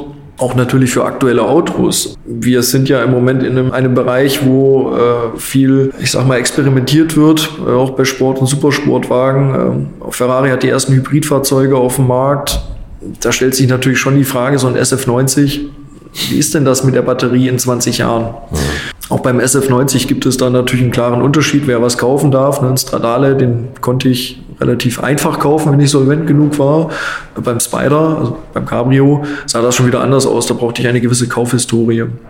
Der Markt ist da gerade auch sehr wellenförmig unterwegs. Gerade bei diesem Auto, wenn ich jetzt beim SF90 bleibe, also die sind ein bisschen gesunken, weil einfach sehr, sehr viele Autos produziert wurden und halt auch die Ungewissheit da ist, was ist denn in ein paar Jahren mit diesen Batterien? Und wenn ich jetzt diese Autos sammle und es hängt halt 364 oder 360 Tage am Strom, und ich fahre nur drei Tage oder vier Tage im Jahr damit, weiß keiner, was damit ist. Und der Preis einer solchen Batterie ist exorbitant. Ich habe, glaube ich, mal eine kalkuliert. Also ich hatte schon mehrere SF90 Spider und Stradale, die sehr schwer beschädigt waren. Ich müsste, jetzt, müsste mich jetzt belesen, wie hoch das ist. Aber das ist nicht unerheblich. Und aufgrund dessen, weil man da jetzt noch nicht so weiß, wo geht's hin, ist man da mit diesen Autos gerade in der Wertigkeit ein bisschen vorsichtig. Okay, das erstaunt, glaube ich, auch teilweise Versicherungen. Da haben nämlich die, die äh, gerade Elektroautos haben, glaube ich, den Versicherungen ganz schön Strich durch die Rechnung gemacht, was die, was die Wartungspreise anbelangt und nicht nur die Wartung, sondern tatsächlich auch die Reparaturen. Und wenn du jetzt sagst, die Akkus sind da so teuer, wie lange sind die überhaupt lieferbar? Geben dir die Hersteller so eine Garantie, dass sie sagen, 50 Jahre liefern wir die Batterien nach? Wahrscheinlich nicht, oder? Boah, jetzt müsste ich natürlich lügen. Jetzt ja. kann ich nur daneben liegen. Also ich nee, okay, meine, alle, ich meine, alle Fahrzeuge, die ähm, in Deutschland auf den Markt kommen, müssen eine gewisse das stimmt. Das, das ähm, Vorgabe haben an, an Lieferung der Ersatzteilen. Allerdings, klar, also die Frage muss man sich stellen, wie sieht das in 10, 20 Jahren aus? Und es sind halt nun mal Sammlungsautos. Wir reden ja immer noch von Fahrzeugwerten oberhalb der 500.000 Euro. Mhm. Gut, es gibt sicherlich Leute, die sowas als Daily Driver benutzen, aber die meisten Leute sammeln diese Autos. Weißt du das? Ich weiß es auch nicht. Aber ich habe immer Hoffnung. Also ich bin jetzt seit 25 Jahren in der Automobilbranche tätig und irgendwie so ein bisschen Schreckgespenst und ein bisschen Krise hatten wir immer. Irgendwas war immer, wo es hieß, oh Gott, da könnte es nicht weitergehen. Und ich persönlich habe die Erfahrung gemacht, dass es immer irgendwie äh, auch eine, eine gute Lösung äh, gab, um weiterzukommen. Sei es äh, die Diagnosefähigkeit, ne? wie kommst du äh, in, in Fahrzeuge verschiedener Marken äh, rein mit dem Tester, der Zugang, die OBD-Dose, all diese Entwicklungen, die wir dann hatten, häufig auch die politischen Regelungen über die Abgasverordnung, die dann geholfen haben, Herausforderungen zu lösen. Und ja, äh, natürlich können wir die Antriebsbatterie äh, von, einem, von einem Ferrari ne, oder die von einem Hybrid-Ferrari heute noch nicht. Aber es gibt ja schon Untersuchungsmöglichkeiten äh, des Gesundheitszustandes einer gebrauchten Batterie. Wir haben, haben ja bei TÜV Rheinland FSP gerade äh, den Battery Quick Check ausgerollt, wo wir bei gängigen Elektrofahrzeugen die Antriebsbatterie schon auf ihren Status, auf ihren Gesundheitsstatus prüfen können, sehr, sehr genau prüfen können. Und ich habe da die Hoffnung, dass die Entwicklung weitergeht. Also die Möglichkeiten des Testens und auch die Möglichkeiten des Begutachtens werden sich weiterentwickeln und da werden wir sicherlich in der Lage sein, äh, bei viel mehr Fahrzeugtypen, als wir es heute können zum Start, eben auch den SOH von der, von der Batterie rauszukriegen, ne, um sowas sicherzustellen. Die Verfügbarkeit des Teils als solches, da mache ich aber auch ein Fragezeichen ran, ob sich das bei so geringen Stückzahlen lohnt, mhm. eine Ersatzteilversorgung über 50 Jahre sicherzustellen fehlt mir auch ehrlich gesagt ein bisschen der Glaube, dass das. Ja, oder man hofft vielleicht drauf, dass es jetzt ist wie, wie äh, sagen wir bei alten Handys, da gibt's dann ja auch Hersteller, die einfach die alten Gehäuse aufmachen und dann vielleicht irgendwelche Zellen, die dann vielleicht nicht die ganz große Speicherkapazität haben oder sowas, aber dass sie das doch wieder auffüllen können und wo, wo dann nachher die gleiche Volt oder, oder Ampereanzahl rauskommt. Ja, aber du redest ja nicht von einem Renault Zoe, mit dem du zum Bäcker fährst am Wochenende, ja, sondern du redest ja, ja von einem Sammlerfahrzeug und wir reden von Originalität und Werterhalt und so. Ne? Batterie muss da ausgenommen sein. Wie ist denn das eigentlich, wenn ihr diesen Batteriecheck macht? Äh, das ist ja gerade auch ein großes Thema, Wertverlust bei Elektroautos. Jetzt geht der Shitstorm los. ja, das ist ja gerade ein großes Thema. Also jetzt ist die mhm. Förderung auf, äh, aufgehört. Jetzt senken auf einmal die Hersteller die Preise, wo sie natürlich die Gebrauchtwagenbesitzer besonders bedanken, dass, dass da dauernd jetzt die Preise fallen. Tesla ist da ja wirklich das Musterbeispiel mhm. für. Ist alles toll. Also da wird vielleicht noch mehr gekauft. Also der Neuwagenkäufer freut sich. Was kostet so ein Batteriecheck? Also so ein Batteriecheck Hängt natürlich davon ab, mit welcher Technologie macht man das. Es gibt mhm. verschiedene Anbieter am Markt, aber so als ungefähre Hausnummer kann man sagen 150 bis 180 Euro okay, es lohnt für, für, ja, für einen vernünftigen Check. Also ja, in unserem ja. Fall mit Batterie Quick Check gibt es eine Kooperation mit Heller Gutmann äh, Service, also mit einem hochwertigen Fahrzeugtester, der über die OBD-Dose reingeht und wo jede Zelle einzeln geprüft wird. Mhm. Das ist umfänglicher als so ein so eine schnelle Lösung. Also mit dem nassen Finger an die Pole fassen. Naja, also, ja, wir wollen ja dadurch glänzen, dass unsere Lösungen gut am Markt ankommen und nicht, dass wir die Wettbewerber schlecht machen. Ne? Also ja, ja. deswegen, also die sind bis, bestimmt weiter als irgendwie Hand auflegen. Ne? Aber wir sind schon selbstbewusst, dass wir mit dem Battery Quick Check die momentan äh, tiefste Lösung haben okay. und detaillierteste Lösung. Aber das ist natürlich auch ein, ein Technologiewettstreit. Ne? Mit welchem Werkzeug arbeitest du, entwickelst du es selbst, kaufst du es zu und so weiter. Ne? Müssen da die Hersteller eigentlich mitmachen oder irgendwas öffnen, was über die OBD-Dose reingeht, also eine Software-Sachen öffnen oder kommt man da an die Werte ran von den Batterien? So genau kann ich das gar nicht beantworten. Ähm, Ich kann mich nur erinnern, dass ich mal, äh, vor, oh, das aber auch schon ein paar Jahre her, fünf, sechs, sieben Jahre bei einem Projekt dabei sein durfte, im Rahmen von diesem Elektromobilitätsschaufenster, was unsere Kanzlerin mal ausgerufen hat. Da haben wir ähm, Fahrzeuge im Feldversuch gehabt, rund um Aachen mit der AWTH und der Starbuck. Und da ging es um genau diese Frage. Ganz lustig, am Anfang war sogar noch die Frage, die Verpflichtung der OBD-Dose, dieser 16-polige Stecker, steht in der Abgasverordnung. Und dann gab es ein paar Schlaumeier, die sagten, ja, ein Elektrofahrzeug, gilt das für das überhaupt? Hat ja kein Abgas, ne? kein direktes. Und so ging das tatsächlich los, dass dann über Brüssel, über die Kommission äh, beantwortet wurde, diese Frage, hey, es gilt für alle Fahrzeuge. Ne? Also die Abgasverordnung ist eine Ver Verordnung für alle Fahrzeuge, auch wenn sie direkt keinen Abgas haben. Damit war der Zugriff über OBD äh, geklärt. Aber wir haben ja auch danach immer wieder erlebt, dass der ein oder andere Importeur, Hersteller äh, versucht hat, Autos ohne OBD-Dose zu homologieren.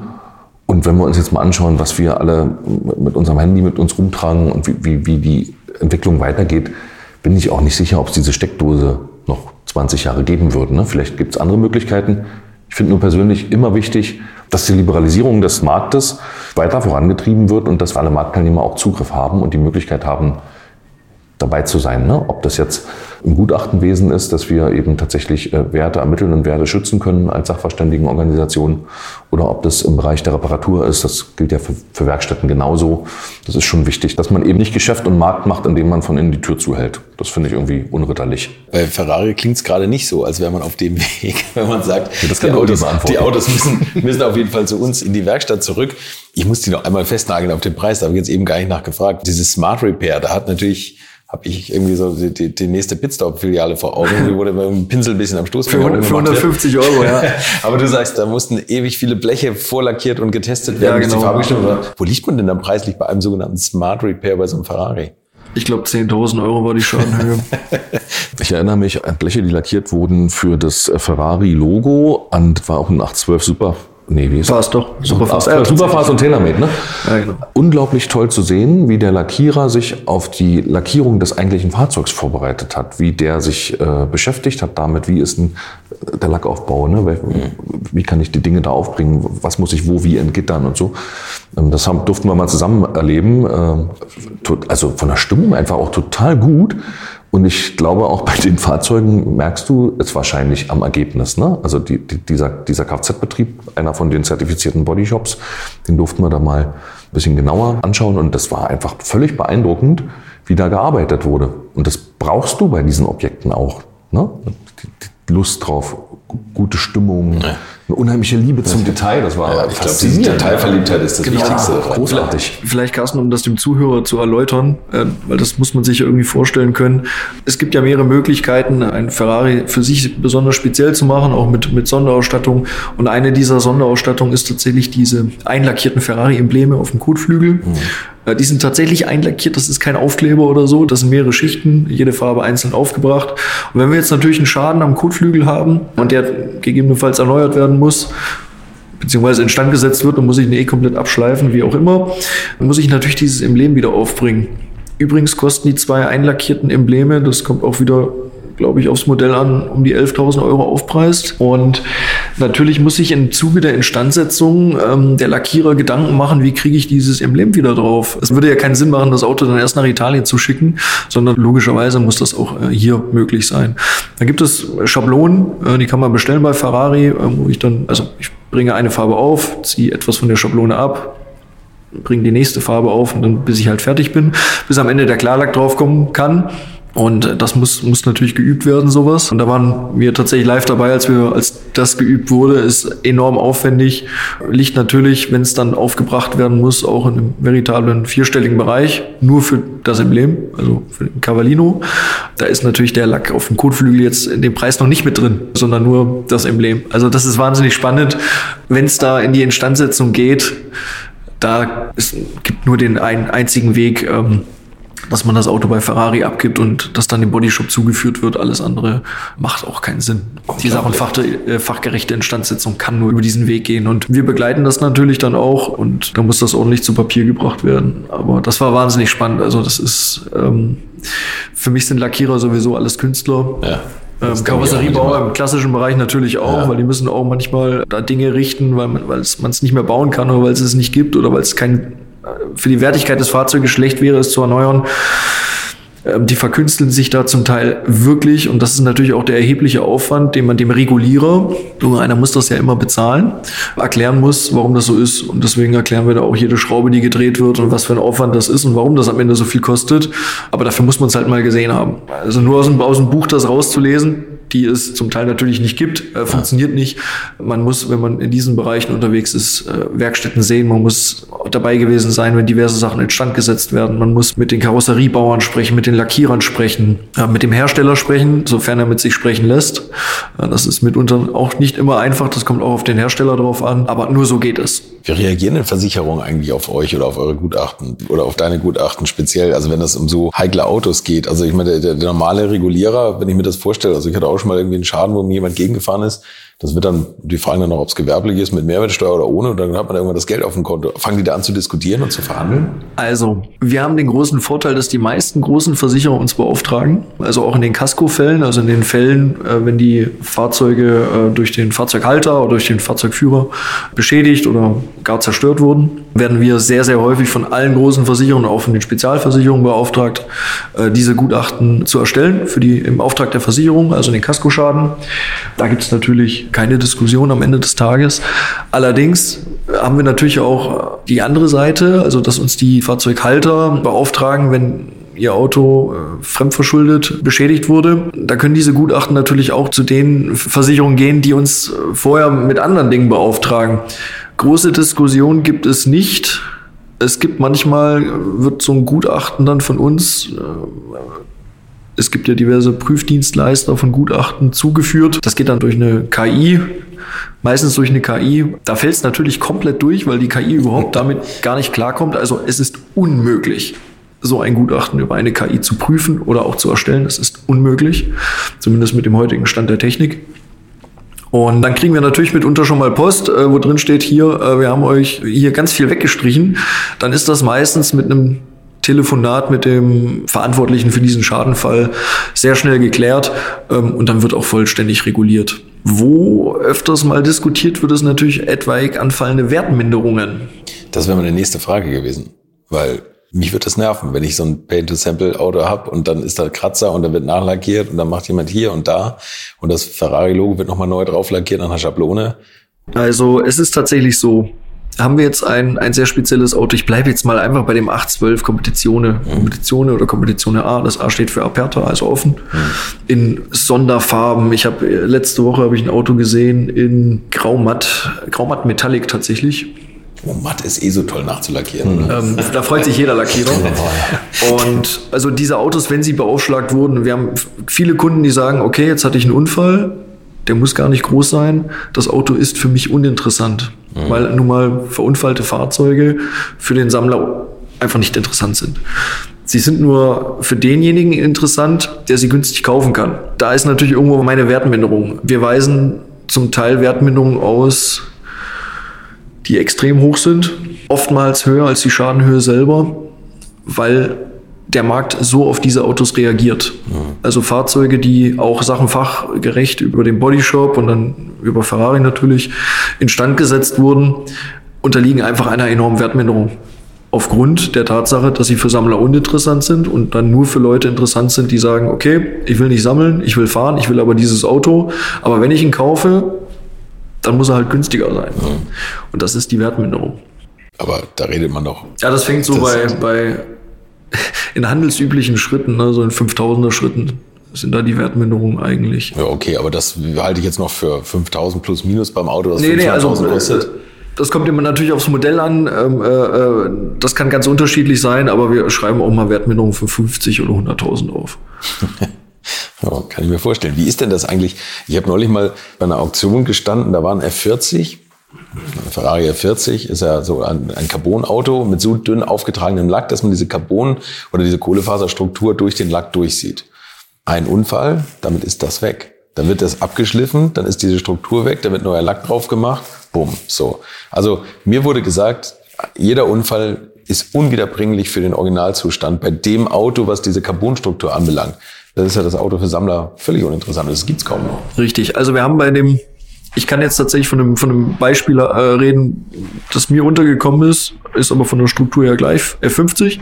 Es ist ja ein Leichtbaufahrzeug und man muss sich vorstellen, dass die Karosserieteile so eine Art Hohlkammer haben. Also das bedeutet, es sieht aus wie eine Bienenwabe, wenn man von oben drauf schaut Ja, genau. und ist dann bezogen mit einer äh, Carbonschicht. Dann kommt der Lack oben drauf.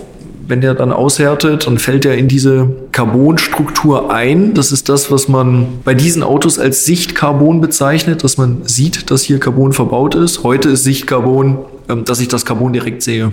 Damals war das so, dass man das lackiert hat und der Lack einfiel in die Struktur des CFKs. Und es ist, es ist tatsächlich eine Katastrophe. Also die Teile gehen meistens natürlich bei einem, bei einem Unfall kaputt. Ist klar, die müssen dann erneuert werden, die kann man auch nicht instand setzen. Und der Lackierer hat ein großes Problem. Er muss es hinkriegen, dass dieser Lack dann wieder da einfällt, ähm, weil da ist nichts mit runterschleifen. Das ist natürlich das Prognoserisiko in einer Reparatur liegt immer beim, beim Regulierer. Das kann ganz schlimme äh, Folgen haben, äh, auch finanziell. Natürlich und dann die Wertminderung, ein, ein beaufschlagter äh, F50 oder auch F40. F50 ist ja ganz krass gerade, was, was die Werte anbelangt. Ein sehr gutes Auto, liegen wir mittlerweile bei 5 Millionen, glaube ich. Beim F50. Beim F50, der F50 ist enorm explodiert. Der F40 ist relativ Bei 2 wertstabil. Millionen, 2,2 oder was, ne? Kann von bis gehen. Ne? äh, natürlich. sieben Stellen stehen auf jeden Fall dran. Da kommt es halt drauf an. Äh, äh, Historie, Wartung, Kilometer. Diese ganzen werterhaltenden und werterhöhenden Faktoren, die wir auch natürlich immer ausweisen müssen. Ne? Unsere Gutachten weisen, weisen das alles immer aus, damit es auch erklärt ist, was für ein Auto wir überhaupt haben. Es gibt ja, wie gesagt, gute und weniger gute Autos. Aber der F50 ist in den letzten Jahren exorbitant äh, gestiegen. Ich habe von dem F50, von dem ich gerade sprach, mit dem, der hat einen neuen Vorderwagen gekriegt, der hat einen sehr schweren Unfall. Da hatte ich damals, ich glaube, Wiederbeschaffung 1,8 oder so dran geschrieben. Der hatte aber auch schon mal einen Unfall davor. Und jetzt werden, wie gesagt, wenn man sich die letzten Auktionsergebnisse anschaut, was wir regelmäßig tun müssen, äh, um hier vielleicht den kleinen Schwenk zu machen, wie wir auf die Zahlen kommen, würde ich vielleicht gleich nochmal erklären wollen, kann ein Auto bis 5 Millionen gehen, ja. Und was ist das für eine Wertminderung? Wenn da vorne jetzt was lackiert ist, wo man die Carbonstruktur dann, wo das eben nicht so schön mehr einfällt? Ähm, es gibt einige Kollegen oder Sachverständige, die fangen dann an, mit mathematischen Formeln zu arbeiten. Das funktioniert bei diesem Auto gar nicht. Oder bei diesen Autos in diesen speziellen Bereichen. Ne? Das muss auch nicht immer ein Ferrari sein. Das kann auch ein, ein sehr seltener Porsche sein. Das kann alles in, in diesem Sammlungs- und Sportwagenbereich sein. Oder Aston Martin Valkyrie oder, oder was es da nicht alles gibt. Es gibt ja sehr, sehr viele Marken. Und wenn wir dann in die Ermittlung der Wertminderung gehen, müssen wir mit potenziellen Käufern und Sammlern sprechen und auch mit Händlern sprechen. Das ist am Computer mit der bloßen Recherche über die Tastatur nicht zu lösen. Das heißt, wir müssen wirklich viele, viele Stationen abklopfen. Wir haben das große Glück, dass wir sehr gut vernetzt sind und diese Leute auch kennen. Sowohl die Sammler als natürlich auch die Händler und wer da nicht alles noch mitspielt. Und irgendwann ergibt sich dann natürlich daraus eine Richtung, was das Fahrzeug nach der sach- und fachgerechten Instandsetzung noch wert wäre, äh, zu einem nicht beaufschlagten Fahrzeug, also unfallfreiem Fahrzeug. Und daraus ermittelt sich dann irgendwann die Wertminderung. Und die kann bei solchen Autos extremst hoch sein. Ich erinnere mich an ein Urteil. Ich habe tatsächlich mit dem Sachverständigen erst diese Woche telefoniert. Das ist eigentlich sehr, sehr nett gewesen, das Telefonat. Das ist ein Gerichtsgutachter, der hatte mal an einen LaFerrari, Ferrari LaFerrari, so heißt er Ist auch ein. Hybridauto, ne? Der Ja, erste richtig. Also Ferrari, LaFerrari Aperta, wieder offen. 1,2 Millionen Wertminderung rangeschrieben. Das Urteil habe ich mehrfach gelesen, aber diese Wertminderungen können durchaus je nach Fahrzeug und wie diese gehandelt werden, also die Faktoren sind einfach, einfach enorm und die müssen wir alle betrachten. Und das muss dann die Versicherung des Verursachers zahlen. 1,2 Millionen nochmal überweisen zur Schadensregulierung. Also das ging natürlich vor Gericht. Ich bin mir nicht ganz sicher. Ich glaube, dass vorher 450 der Sachverständige ausgewiesen hat. Dann ist das vor Gericht gegangen und der Gerichtssachverständige hat 1,2 Millionen dran geschrieben. ähm, das hat dann wahrscheinlich richtig weh für den Regulierer. Ich weiß gar nicht mehr, wer es war. Ähm, spielt auch keine Rolle. Aber diese Wertminderungen können anfallen. Wenn das so vor Gericht geht, ist das dann immer der, Tagessatz von dem Tag des Unfalls? Oder ich meine, das kann sich ja über ein, zwei Jahre hinziehen und da kommen wir Ja, auch gleich richtig. drauf. Die Volatilität des Marktes ist ja auch irre. Mal Ja, kosten die 5 Millionen, kosten wieder 2 Millionen. Also das ist das Schwierige, Carsten, tatsächlich. Wir müssen uns natürlich, also die alle Bewertungen, Zahlen und Fakten beziehen sich immer auf den Schadentag.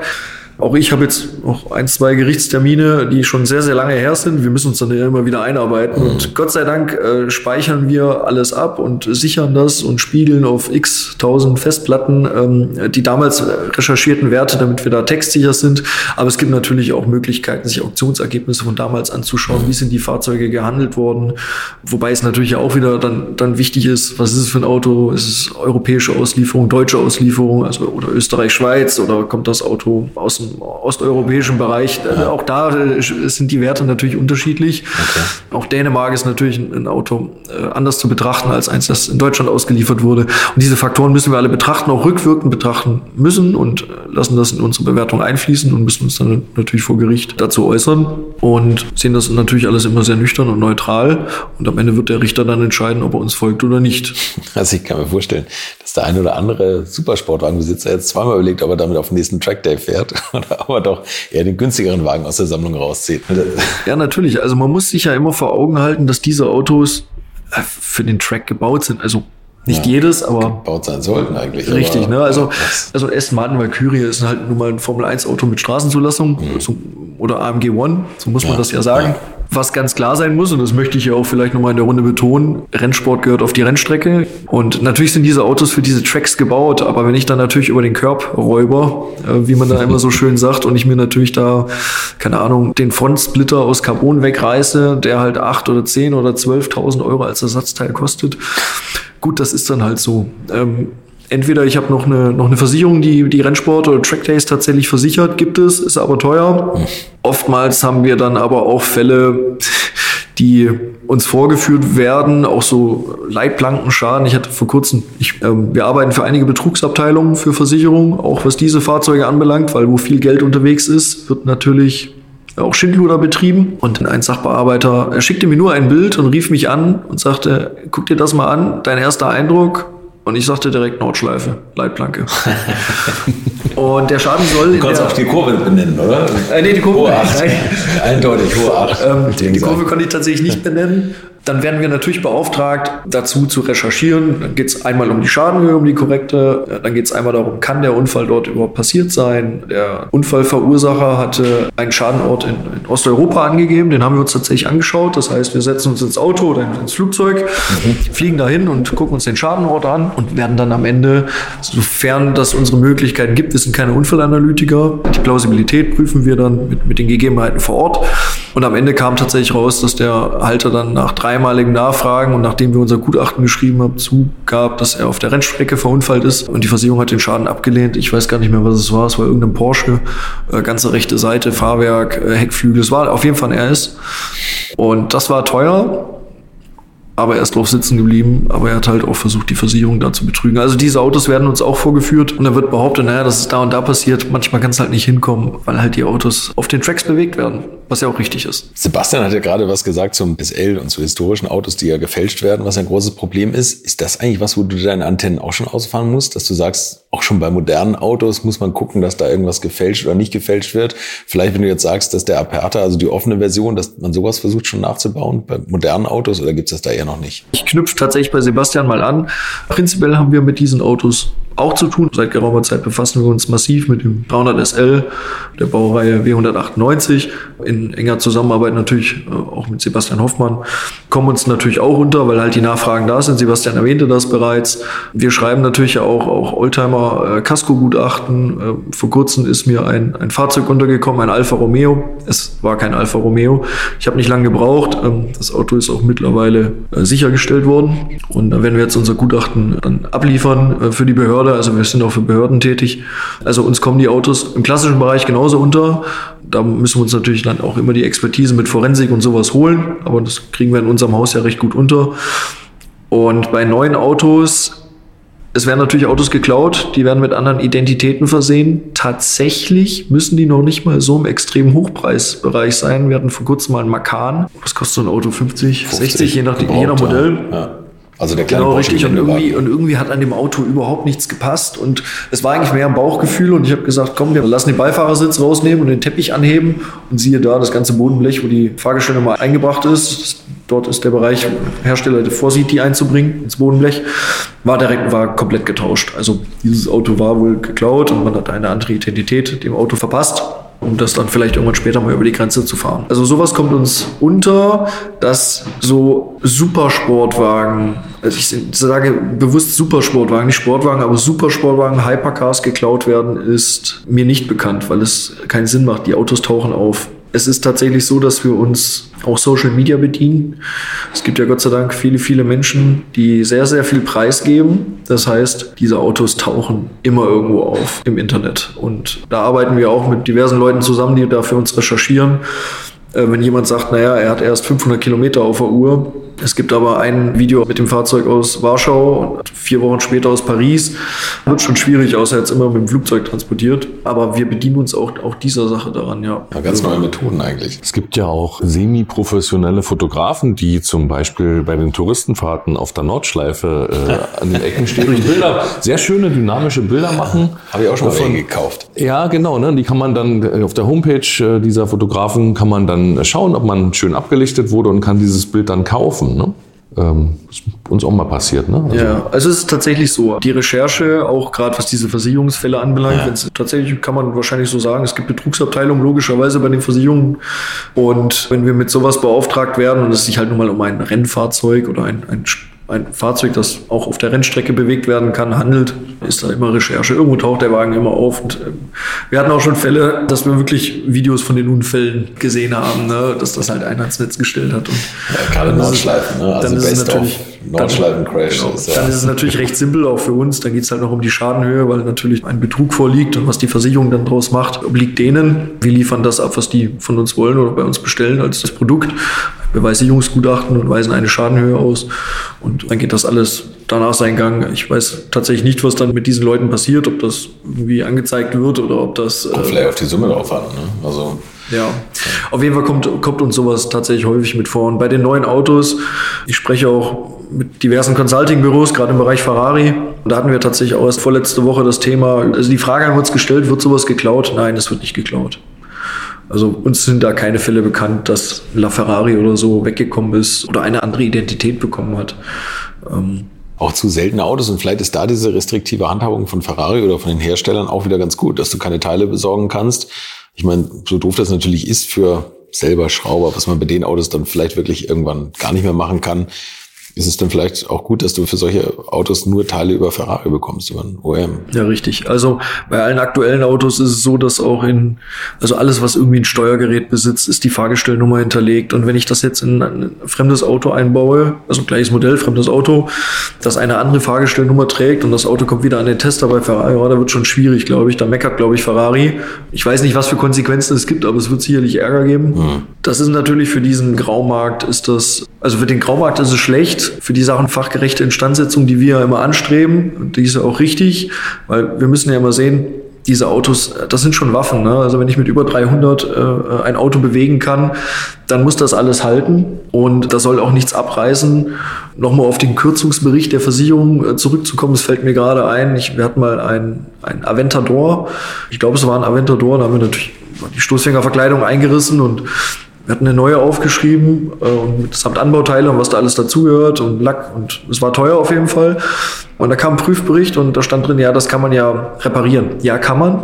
Punkt A gibt es der Hersteller nicht frei. Punkt B, wenn das bei 280 abreißt und der Hinterfahrende, das kann auch auf der Rennstrecke sein, kriegt das Ding in die Windschutzscheibe und verunfallt und dann kommt jemand ums Leben, ist keinem geholfen. Deswegen immer die Sachen fachgerecht Die Instandsetzung. Versicherung hat gesagt, kann auch repariert werden. Nee, der, der, von der Versicherung beauftragte Prüfdienstleister hat gesagt, das kann man reparieren. Okay. Also auch ruhig so da kritisch nochmal in Frage stellen und gucken, wenn die Versicherungen sagen, ja, reparieren wir, Smart Repair, dann kann man schon auch nochmal dem Finger drauf Ja, und sagen, also, nee, also unbedingt. Ist immer besser, wenn vielleicht nochmal jemand da drüber guckt, äh, der davon Ahnung hat. Ähm, also wenn wir die Gutachten schreiben, äh, gehört das natürlich Immer- mit dazu, besser. dass wir über, über diese Dinge drüber gucken.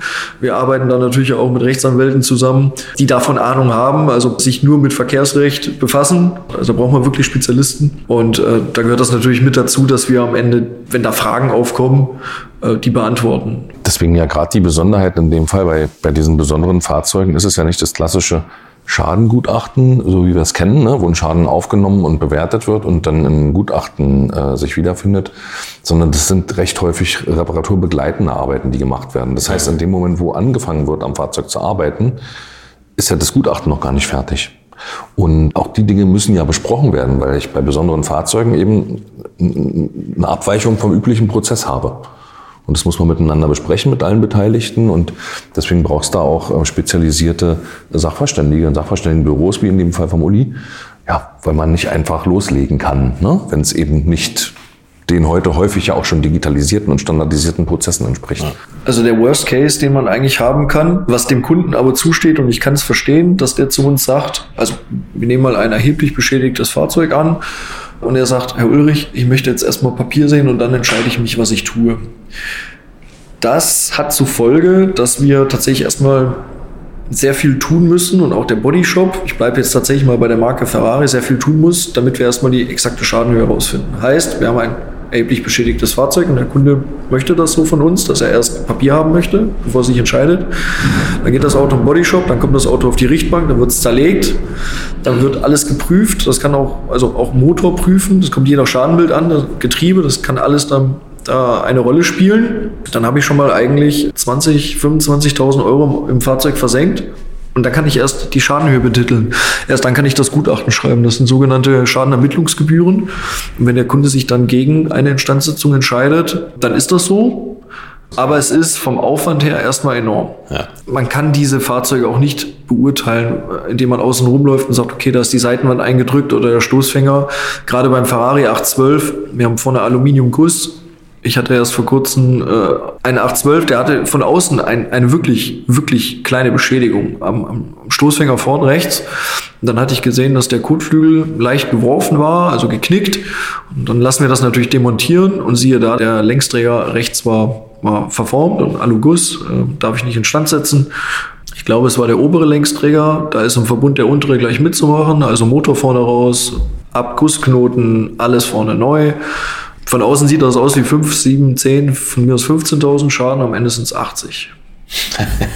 und das geht, wie gesagt, ähm, es geht nur so, indem man da am Ball bleibt und mit dabei ist und viele, viele, viele Schritte unternimmt und Kommunikation, Regulierer, auch wenn wir auf der Gegenseite, also auf der, es ist ja dann natürlich ein Parteigutachten mit uns ein Fahrzeughalter direkt beauftragt, aber es geht nur, indem man den Regulierer da mit ins Boot nimmt, denen auch erklärt, was da auf die zukommt und was wir tun. Und das tun wir natürlich für die Kunden, damit wir am Ende ein ordentliches Produkt auf den Tisch legen können, das ziemlich genau natürlich die, die prognostizierte Schadenhöhe, wenn wir es nicht Reparatur begleiten, äh, haben wiedergeben. Beim F50 tatsächlich wollte das damals der Kunde so. Äh, da hatte ich, glaube ich, 300 damals 305.000 Euro Schadenhöhe. Das Auto ist ein Jahr später oder anderthalb repariert worden. Und ich glaube, ich lag nur 1000 Euro daneben. Echt? Ähm, ja, okay. da war ich auch sehr glücklich. Ähm, war ja auch sehr speziell. Was, was habt ihr da eigentlich? Habt ihr da einen Spielraum oder sowas? Oder sagen, wenn das dann 350.000 kostet, sagt dann die Versicherung so, das zahlst du jetzt? Nein, nein, das ist tatsächlich so, wie ich bereits erwähnte, liegt das Reparaturrisiko immer beim Regulierer. Aber wenn das Auto dann in die Standsetzung geht, dann sprechen wir natürlich wieder mit dem durchführenden Betrieb und sagen, hier, pass auf, das ist unsere Kalkulation. Wenn du jetzt Dinge feststellst, ruf uns an, wir kommen vorbei, hm, gucken uns das okay. nochmal an, wir sprechen drüber, auch über den neuen Instandsetzungsweg. Dann wird entschieden, je nachdem, was es ist, ob man einen Nachtrag des Gutachtens macht. Also wenn wir jetzt eine erhebliche Schadenausweiterung haben, müssen wir Nachträge schreiben, weil ja auch die Papierlage für das Auto sauber sein muss. Mhm. Wenn das jetzt hier, keine Ahnung, um Kleinigkeiten geht, was ich, ein Satz Schrauben mehr oder so, ne, kann man darauf verzichten. Zu Schrauben nochmal, das ist tatsächlich ganz interessant. Gerade beim F50, die äh, Schrauben, die quasi das Federbein halten, die haben, die kosten einen veritablen vierstelligen Betrag. Deswegen ist es auch immer wichtig, dass man jede Schraube bei Ferrari, gerade bei Ferrari aufschreibt, weil die extremst teuer sein können, je nachdem, für welches Auto und welche Funktion sie haben. Das ist nicht lustig. Wir kriegen natürlich viele Gutachten zum Prüfen. Die meisten Kollegen schreiben leider die Kostenvoranschläge der Hersteller einfach ab. Das macht absolut gar keinen Sinn, weil viele, viele, viele Verbundarbeiten, die getan werden müssen, in den Kalkulationssystemen des Herstellers gar nicht drin sind. Wir haben diese Daten, bei uns steht das vorab drin. So entstehen nicht diese, diese großen Sprünge von Gutachten zur tatsächlichen Reparaturrechnung. Das ist ja meistens so, ne, dass irgendjemand aufschreibt, okay, das kostet 50 und dann kostet 70 oder 80 und dann kommen ja die Fragen. Dann kommt die Frage, warum kostet das jetzt 80? Dann muss der Sachverständige wieder sich erklären. Dann stehen aber ja erstmal 30.000 Euro im Raum der Halter will seine Wertminderung, die Werkstatt will die 30.000 haben, die sind ja dann, ich sag mal, vakant. Und das passiert bei uns nicht. Bei uns ist das äh, vorher tatsächlich relativ klar. Und äh, dann gibt es da auch kein Hinterhergerenne zum Geld. Das ist Aber ganz wichtig. Ja, wirklich Wahnsinn, wenn man überlegt, eine Reparatur kostet 305.000 Euro. Das ist ja fast eine Kalkulation von einem Einfamilienhaus, wo du alle Gewerke mit reinrechnest und das sind dann für Schrauben, für Lackarbeiten, für Ding. Für, also es ist ja unglaublich, was man da für, für Summen nachher kommt. Ja, ja, oder? aber das sind, es sind ja nicht viele Teile gewesen am, am F50. Da ist ja nicht viel dran. Also es sind äh, ja die große Haube vorne, das ist eine Achshälfte. Das okay, ist, und da hast du die Preise. Äh, die, die Kofferraummulde will ich so, so nennen. Ne? Das, ja. das, ist nicht viel. Äh, wir hatten SF90 schon mit, mit 650.000 Schaden. Wir hatten schon 250 GTS WB mit 600.000 oder 700.000 Schaden. Also äh, das, das kommt schnell zusammen gerade bei den aktuellen Autos, bei den Ferraris, und wenn sie dann hohe Ausstattungslinien haben oder Spezifikationen, viel Carbon, das kostet extrem viel Geld. Lamborghini hat jetzt das sogenannte Forged auf den Markt gebracht. Das ist kein Sichtcarbon, das sind Carbonreste, die gepresst und dann als Teile da eingebaut werden. Das kann ich vom, vom Heckflügel haben. Ich glaube, beim SVJ ist es ab Werk sogar äh, aus, aus Forged, bis hin, dass meine Armaturen da verkleidet mit sind. Das ist noch mal teurer als Carbon. Das ist echt irre, was da für Preise aufgerufen werden. Aber es ist halt nun mal so. Ne? Die Herstellung dieser Teile ist sehr aufwendig. Ähm, ich muss bei niedrigen Temperaturen mit viel Druck äh, da arbeiten, um diese Teile zu bauen. Und dann haben die ihren Preis. Wir erschrecken uns auch manchmal. Äh, kleine Anekdote noch am Rande. Aston Martin ist tatsächlich sehr, sehr spannend. Äh, Heckschaden Aston Martin, DB11. Da ist hinten die Kofferraumwanne, die ist aus GFK. Und die ist natürlich sehr, sehr verwinkelt dass die da reinpasst. Und wenn das Fahrzeug hinten beaufschlagt wird, bricht die sehr häufig. Jetzt sagt Aston Martin, okay, super gut, wir kennen das Problem. Ihr dürft die instand setzen im eingebauten Zustand, aber nur, wenn ihr von beiden Seiten laminieren könnt oder, und jetzt muss ich lügen, ich glaube 5 cm einer Biegung entfernt. Diese Stelle gibt es gar nicht, außer vielleicht in der Mitte dieser Schale. Also fliegt das Ding raus. Also es bricht wirklich sehr häufig. Rauskriegen tue ich die ja schnell, weil sie ist ja kaputt. Die kann ich eigentlich klein klopfen und rausnehmen. Ja. Ich kriege sie nur nicht rein. Um sie reinzukriegen im Ganzen, nehme ich beide Seitenwände raus. Die schneide ich raus. Du schneidest das die, die Karosserie. Also ich nicht, aber der Kar Karosseriebetrieb, der Bodyshop, um diese Kofferraumwanne einzusetzen, nehme ich die Seitenwände raus. Beide. Weil ich das Teil sonst nicht da reinkriege. Ja, das erhöht das natürlich meine Schadenhöhe ungemein. Mhm. Zum Leidtragen des Regulierers. Ja, ja und irgendwie finde ich auch zum Leidtragen des Autobesitzers. Mich würde das total nerven. Also mich nervt das schon fast eine Windschutzscheibe rausschneiden zu müssen, diese verklebten Scheiben, wenn du einen Steinschlag hast, mhm. weil du irgendwie ja, du, du gehst da so an diese Originalkarosserie ran und dann klebst da wieder was drauf und hoffst, dass es dann dicht ist. Und wenn ich mir vorstelle, ich habe hinten so einen kleinen Hecktreffer und muss dann aber beide Radkästen rausschneiden und dann an die Karosserie nochmal neu schweißen oder was weiß ich, was man da macht, das verdirbt einem so den Spaß. Und ich glaube irgendwie auch, dass so diese Hypercars oder diese Endzeitgegner, was so an, an Autos da jetzt auf den Markt kommt, dass an Reparaturfreundlichkeit so gar nicht gedacht wird, oftmals, oder? Allein schon Carbon-Monocoque ist ja der, der Super-GAU, ne? Das ist ja Formel-1-Technik. Richtig. Ähm hat McLaren natürlich ja, äh, ja. Im, im, großen Stil. Eins muss man der, der, der Sache zugute tun, die Fahrzeuge sind unfassbar sicher. Mhm. Also wir haben schon sehr viele Autos gesehen, die extrem schwer beschädigt sind, auch mit Stauende und so Sachen, was nie schön ist. Und die Leute steigen da aus. Mhm. Also das ist enorm sicher, darum geht's ja auch, den Fahrgast zu schützen. Aber äh, da gibt es natürlich dann auch Richtlinien am Ende des Tages. Wenn dein Beschädigungen dran sind, in welchem Grad, schreibt der Hersteller vor, das gucken wir uns an, alles mit dem Hersteller zusammen. Und dann muss man halt entscheiden, ne, äh, gibt es ein neues Monocoque oder nicht. Also Ferrari F50 ist ja auch Monocoque. Ja. Ähm, da gab es auch schon Fahrzeuge, die einfach ein neues Monocoque gekriegt haben. Ne? Also weil es sich halt lohnt bei dem Wert. Du kannst ja so ein Auto theoretisch in, in Wasserbecken stellen, ja. musst es danach neu aufbauen, aber der Wert der Autos ist so hoch, dass sich das immer lohnt. Ja, das stimmt. Ich meine, es gibt ja auch noch so, so diese Liebhaber, wo du gerade eben von Schrauben sprachst. Pagani. Pagani ist ja jede Schraube mit dem Pagani-Logo versehen. Da sind wahrscheinlich auch exorbitante Preise oder es gibt immer so ein Video, manchmal taucht sowas bei Instagram auf, wo jemand nach einem Kleinstteil beim Bugatti fragt. Also ähm, Preise zum Teil. Also Bugatti haben wir auch schon gemacht. Äh, Ja. Chiron im, im Schwerpunkt. Die Farbe des äh, Schlüssels, das hattest du mal. Ja, Aufpreis, glaube ich, Farbe beim Schlüssel. Oh, ich weiß es gar nicht. Muss ich echt lügen. Ich glaube 4000 Euro Schlüssel in Wagenfarbe. Es ist, also die Aufpreisliste bei, bei diesen Autos ist enorm und dafür kann man sich zum Teil in, in ländlicher Gegend äh, eine Wohnung kaufen, wahrscheinlich. Wir staunen da auch drüber, aber natürlich müssen die ganzen Entwicklungskosten und sowas, die müssen alle, ähm, ähm, da- das muss mit bezahlt werden.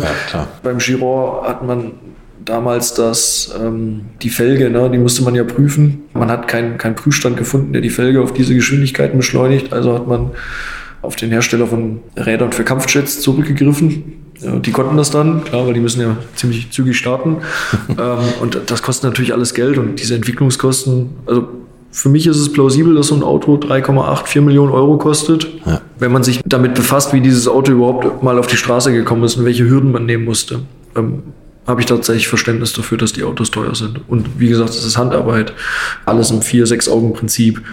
Ja, es ist echt faszinierend. Ähm, Wir hatten bei, bei McLaren Speedtail, hatte ich vor kurzem mal gelesen, äh, hat ja drei Embleme, ne? McLaren und an der Seite. Die kann ich in Platin oder Weißgold bestellen. Ich meinte gelesen zu haben, dass Aufpreis für diese Plaketten in 52.000 Euro ist fürs Markenemblem.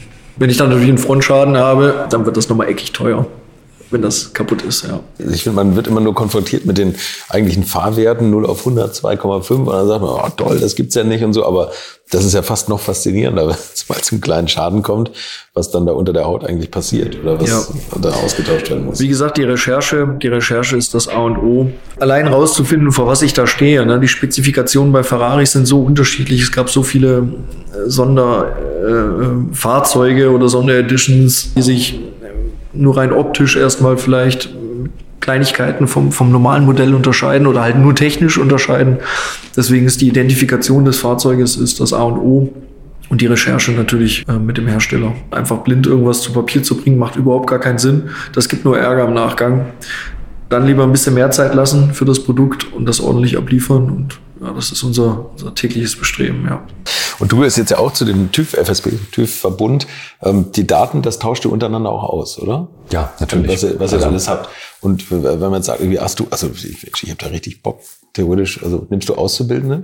Du kannst mal ein Praktikum bei mir machen. Du kannst mal, Praktikum mit, du kannst, du kannst mal mitfahren. Die macht die Probefahrten, ja gerne. Aber wenn man jetzt sagt, also das ist ja eine faszinierende Welt und, und Supersportwagen, das würde mich auch interessieren. Kann man sich da bei euch melden, Mietja? Ja, kann man, kann man sich melden. In dem ähm, ja, freiwirtschaftlichen Bereich Schadenwert grundsätzlich äh, setzen wir einen Kfz-Meister voraus. Die Ausbildung, wenn man sie noch nicht hat, dann kann man die auch bei uns machen. Und wir fördern ganz ausdrücklich auch diese Spezialisierung. Ne? Okay, also man kann wirklich sagen, ich will mich für Supersportwagen also spezialisieren, Also das aber das wäre ein ja. Ding, das mich interessiert. Ja, ich sag mal, die schönste Kupferregenrinne macht ja nur dann Sinn, wenn ich ein vernünftiges Fundament habe und eine ordentliche Mauer und einen guten Dachstuhl, ein gedecktes Dach. So. Also Spezialisierung ist eigentlich ja nur möglich, wenn ich das Rüstzeug dafür auch mit einem breiten Fundament habe. Und ähm, wir fördern aber diese Spezialisierung sehr stark, weil, äh, wie man jetzt beim Uli auch merkt, wenn Leidenschaft im Spiel ist und Interesse, geht's also dreimal leichter von Hand und dann werden die Ergebnisse auch deutlich besser, sowohl fachlich als auch wirtschaftlich. Und er ist ja auch schon äh, seit Jahren als Dozent bei uns tätig. Auch das machen wir, dass wir ähm, die Dinge, die da gefördert werden, eben nicht im Einzelfall fördern, sondern dass wir versuchen, das auch quasi in die Partnerschaft äh, reinzutragen. Wir haben einen recht umfangreichen Aus- und Weiterbildungsbereich. Und auch da gibt's immer wieder Events, Vorlesungen, äh, Weiterbildungsveranstaltungen in die Richtung, die man auch von der Grundschulung erstmal besuchen kann und schauen kann, okay, ist das was für mich? Passt das? Passt das auch zu meinem Umfeld? Hätte ich die Kundschaft dafür? Habe ich als selbstständiger FSB-Partner äh, eine Idee, wie ich in diesen Markt komme, ne? wie ich den bedienen kann? Ja, und äh, wenn wir jetzt also gucken auf unsere der deutschlandweite Abdeckung mittlerweile, dann ist es ganz spannend zu sehen, was sich da für Blüten so entwickeln. Also das macht Spaß. Und wie gesagt, wenn Leidenschaft dabei ist, ist sowieso immer gut. Ja, ja. Und du bist ja eh, also ich meine, man sieht dich ja nicht nur auch auf Events, sondern du bist ja auch noch als Marshall an Rennstrecken unterwegs. Also du bist ja in dieser Szene schon richtig fix verwurzelt und kennst natürlich auch viele Leute. Ja, ja, ja, das gehört natürlich mit dazu. Ähm, also ich mache das nicht des Berufes wegen, sondern natürlich, weil ich auch äh, dem Rennsport sehr verbunden bin. Also bin dann noch in der DMSB Staffel tätig und allgemein für den DMSB mache ich da noch so ein bisschen was und versuche da möglichst viele Rennveranstaltungen mitzunehmen, weil da natürlich logischerweise viele auch unserer Kunden vor Ort sind Klar. und viele Kunden haben diese Autos als Straßenversion und fahren die gleichen oder die, dieselben natürlich nicht, aber die gleichen Autos dann einem Cup, äh, sei es der Sports Cup oder wie auch immer. Da kenne ich natürlich sehr viele Leute. Wir beide haben uns ja auch schon auf Rennveranstaltungen genau. getroffen, nicht nur auf einer. Und ja, ich, ich bin da gerne. Es muss laut sein, es muss, es muss auch stinken, es, es muss quietschen, es ist super, das macht mir Spaß und Laune. Und deswegen bin ich auch recht viel auf Rennstrecken unterwegs.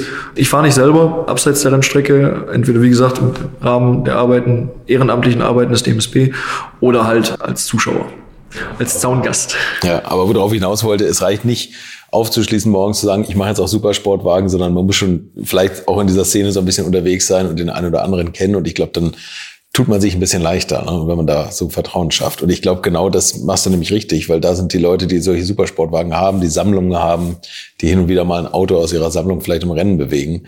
Und dann hoffe ich, dass die noch möglichst lange auch mit Verbrennern diese Rennen fahren können und dass wir das noch lange sehen. Ja, ganz wichtig. Also ich hoffe, dass es auch so kommt. Die Diskussion ist ja ganz heiß. Wie gesagt, der, du sparst vorhin den äh, Shitstorm an, den, den kriegt man ja, wenn man äh, sich darüber äußert, egal in welche Richtung. Meines Erachtens nach, ich sage das jetzt einfach so frei raus, sind alternative Kraftstoffe im Rennsport die Zukunft, weil die Leute, die Rennsport lieben, mögen diese Dinge, die ich gerade sagte, die mögen es laut, die mögen, dass es quietscht und dass es vielleicht auch stinkt. Die wollen das haben. Emotionen im Elektrorennsport kommen bei mir nicht so hoch. Natürlich sind die Beschleunigungswerte und so ein Kram, ne, das, ist, das ist natürlich irre. Ich glaube, dass recht schnell alle großen Rennserien darauf hingehen werden. Die Formel 1 stellt 2026 die Motoren um. Die DTM arbeitet dran. Wird sie für diese Saison nicht hinkriegen, was ich jetzt gelesen habe. Aber in die Richtung geht's. Das möchte ich auch kurz erwähnen. Das geht so weit tatsächlich. London Brighton, du bist selber gefahren. Ähm, Ich folge dir ja selbstverständlich auf Instagram äh, und habe das gesehen. Auch dort fahren Fahrzeuge mit alternativen Kraftstoffen. London Ja. Brighton. Ja. Baujahr 1900, ich glaube ein Kovat 1903. Ich habe tatsächlich über dieses Auto mein Gutachten geschrieben. Ah, okay. Vor zwei, drei Jahren. Äh, der Kovat 1903. Der fährt mit alternativen Kraftstoffen. Äh, London Brighton. Ist ja auch so faszinierend, was du äh, auch für dich als Gutachter, ich meine, für dich nichts Neues, aber für mich war das so, diese London-Brighton-Fähigkeit der historischen Autos. Das ist ja ein ganz wichtiges Thema unter Sammlern, weil die Autos dürfen maximal bis 1905 gebaut worden sein.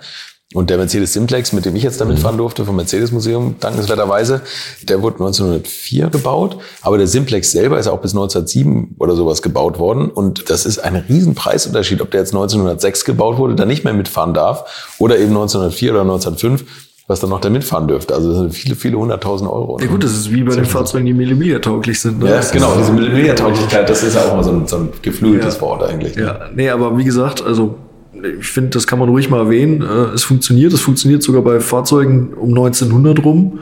Es funktioniert sicherlich auch mit den Fahrzeugen, die heute unterwegs sind, dass die die Kraftstoffe verbrennen, auch ohne großen Leistungsverlust. Wie gesagt, der Preis äh, pro Liter ist noch ein Thema, aber wenn ich natürlich viel herstelle, kann ich den Preis auch senken.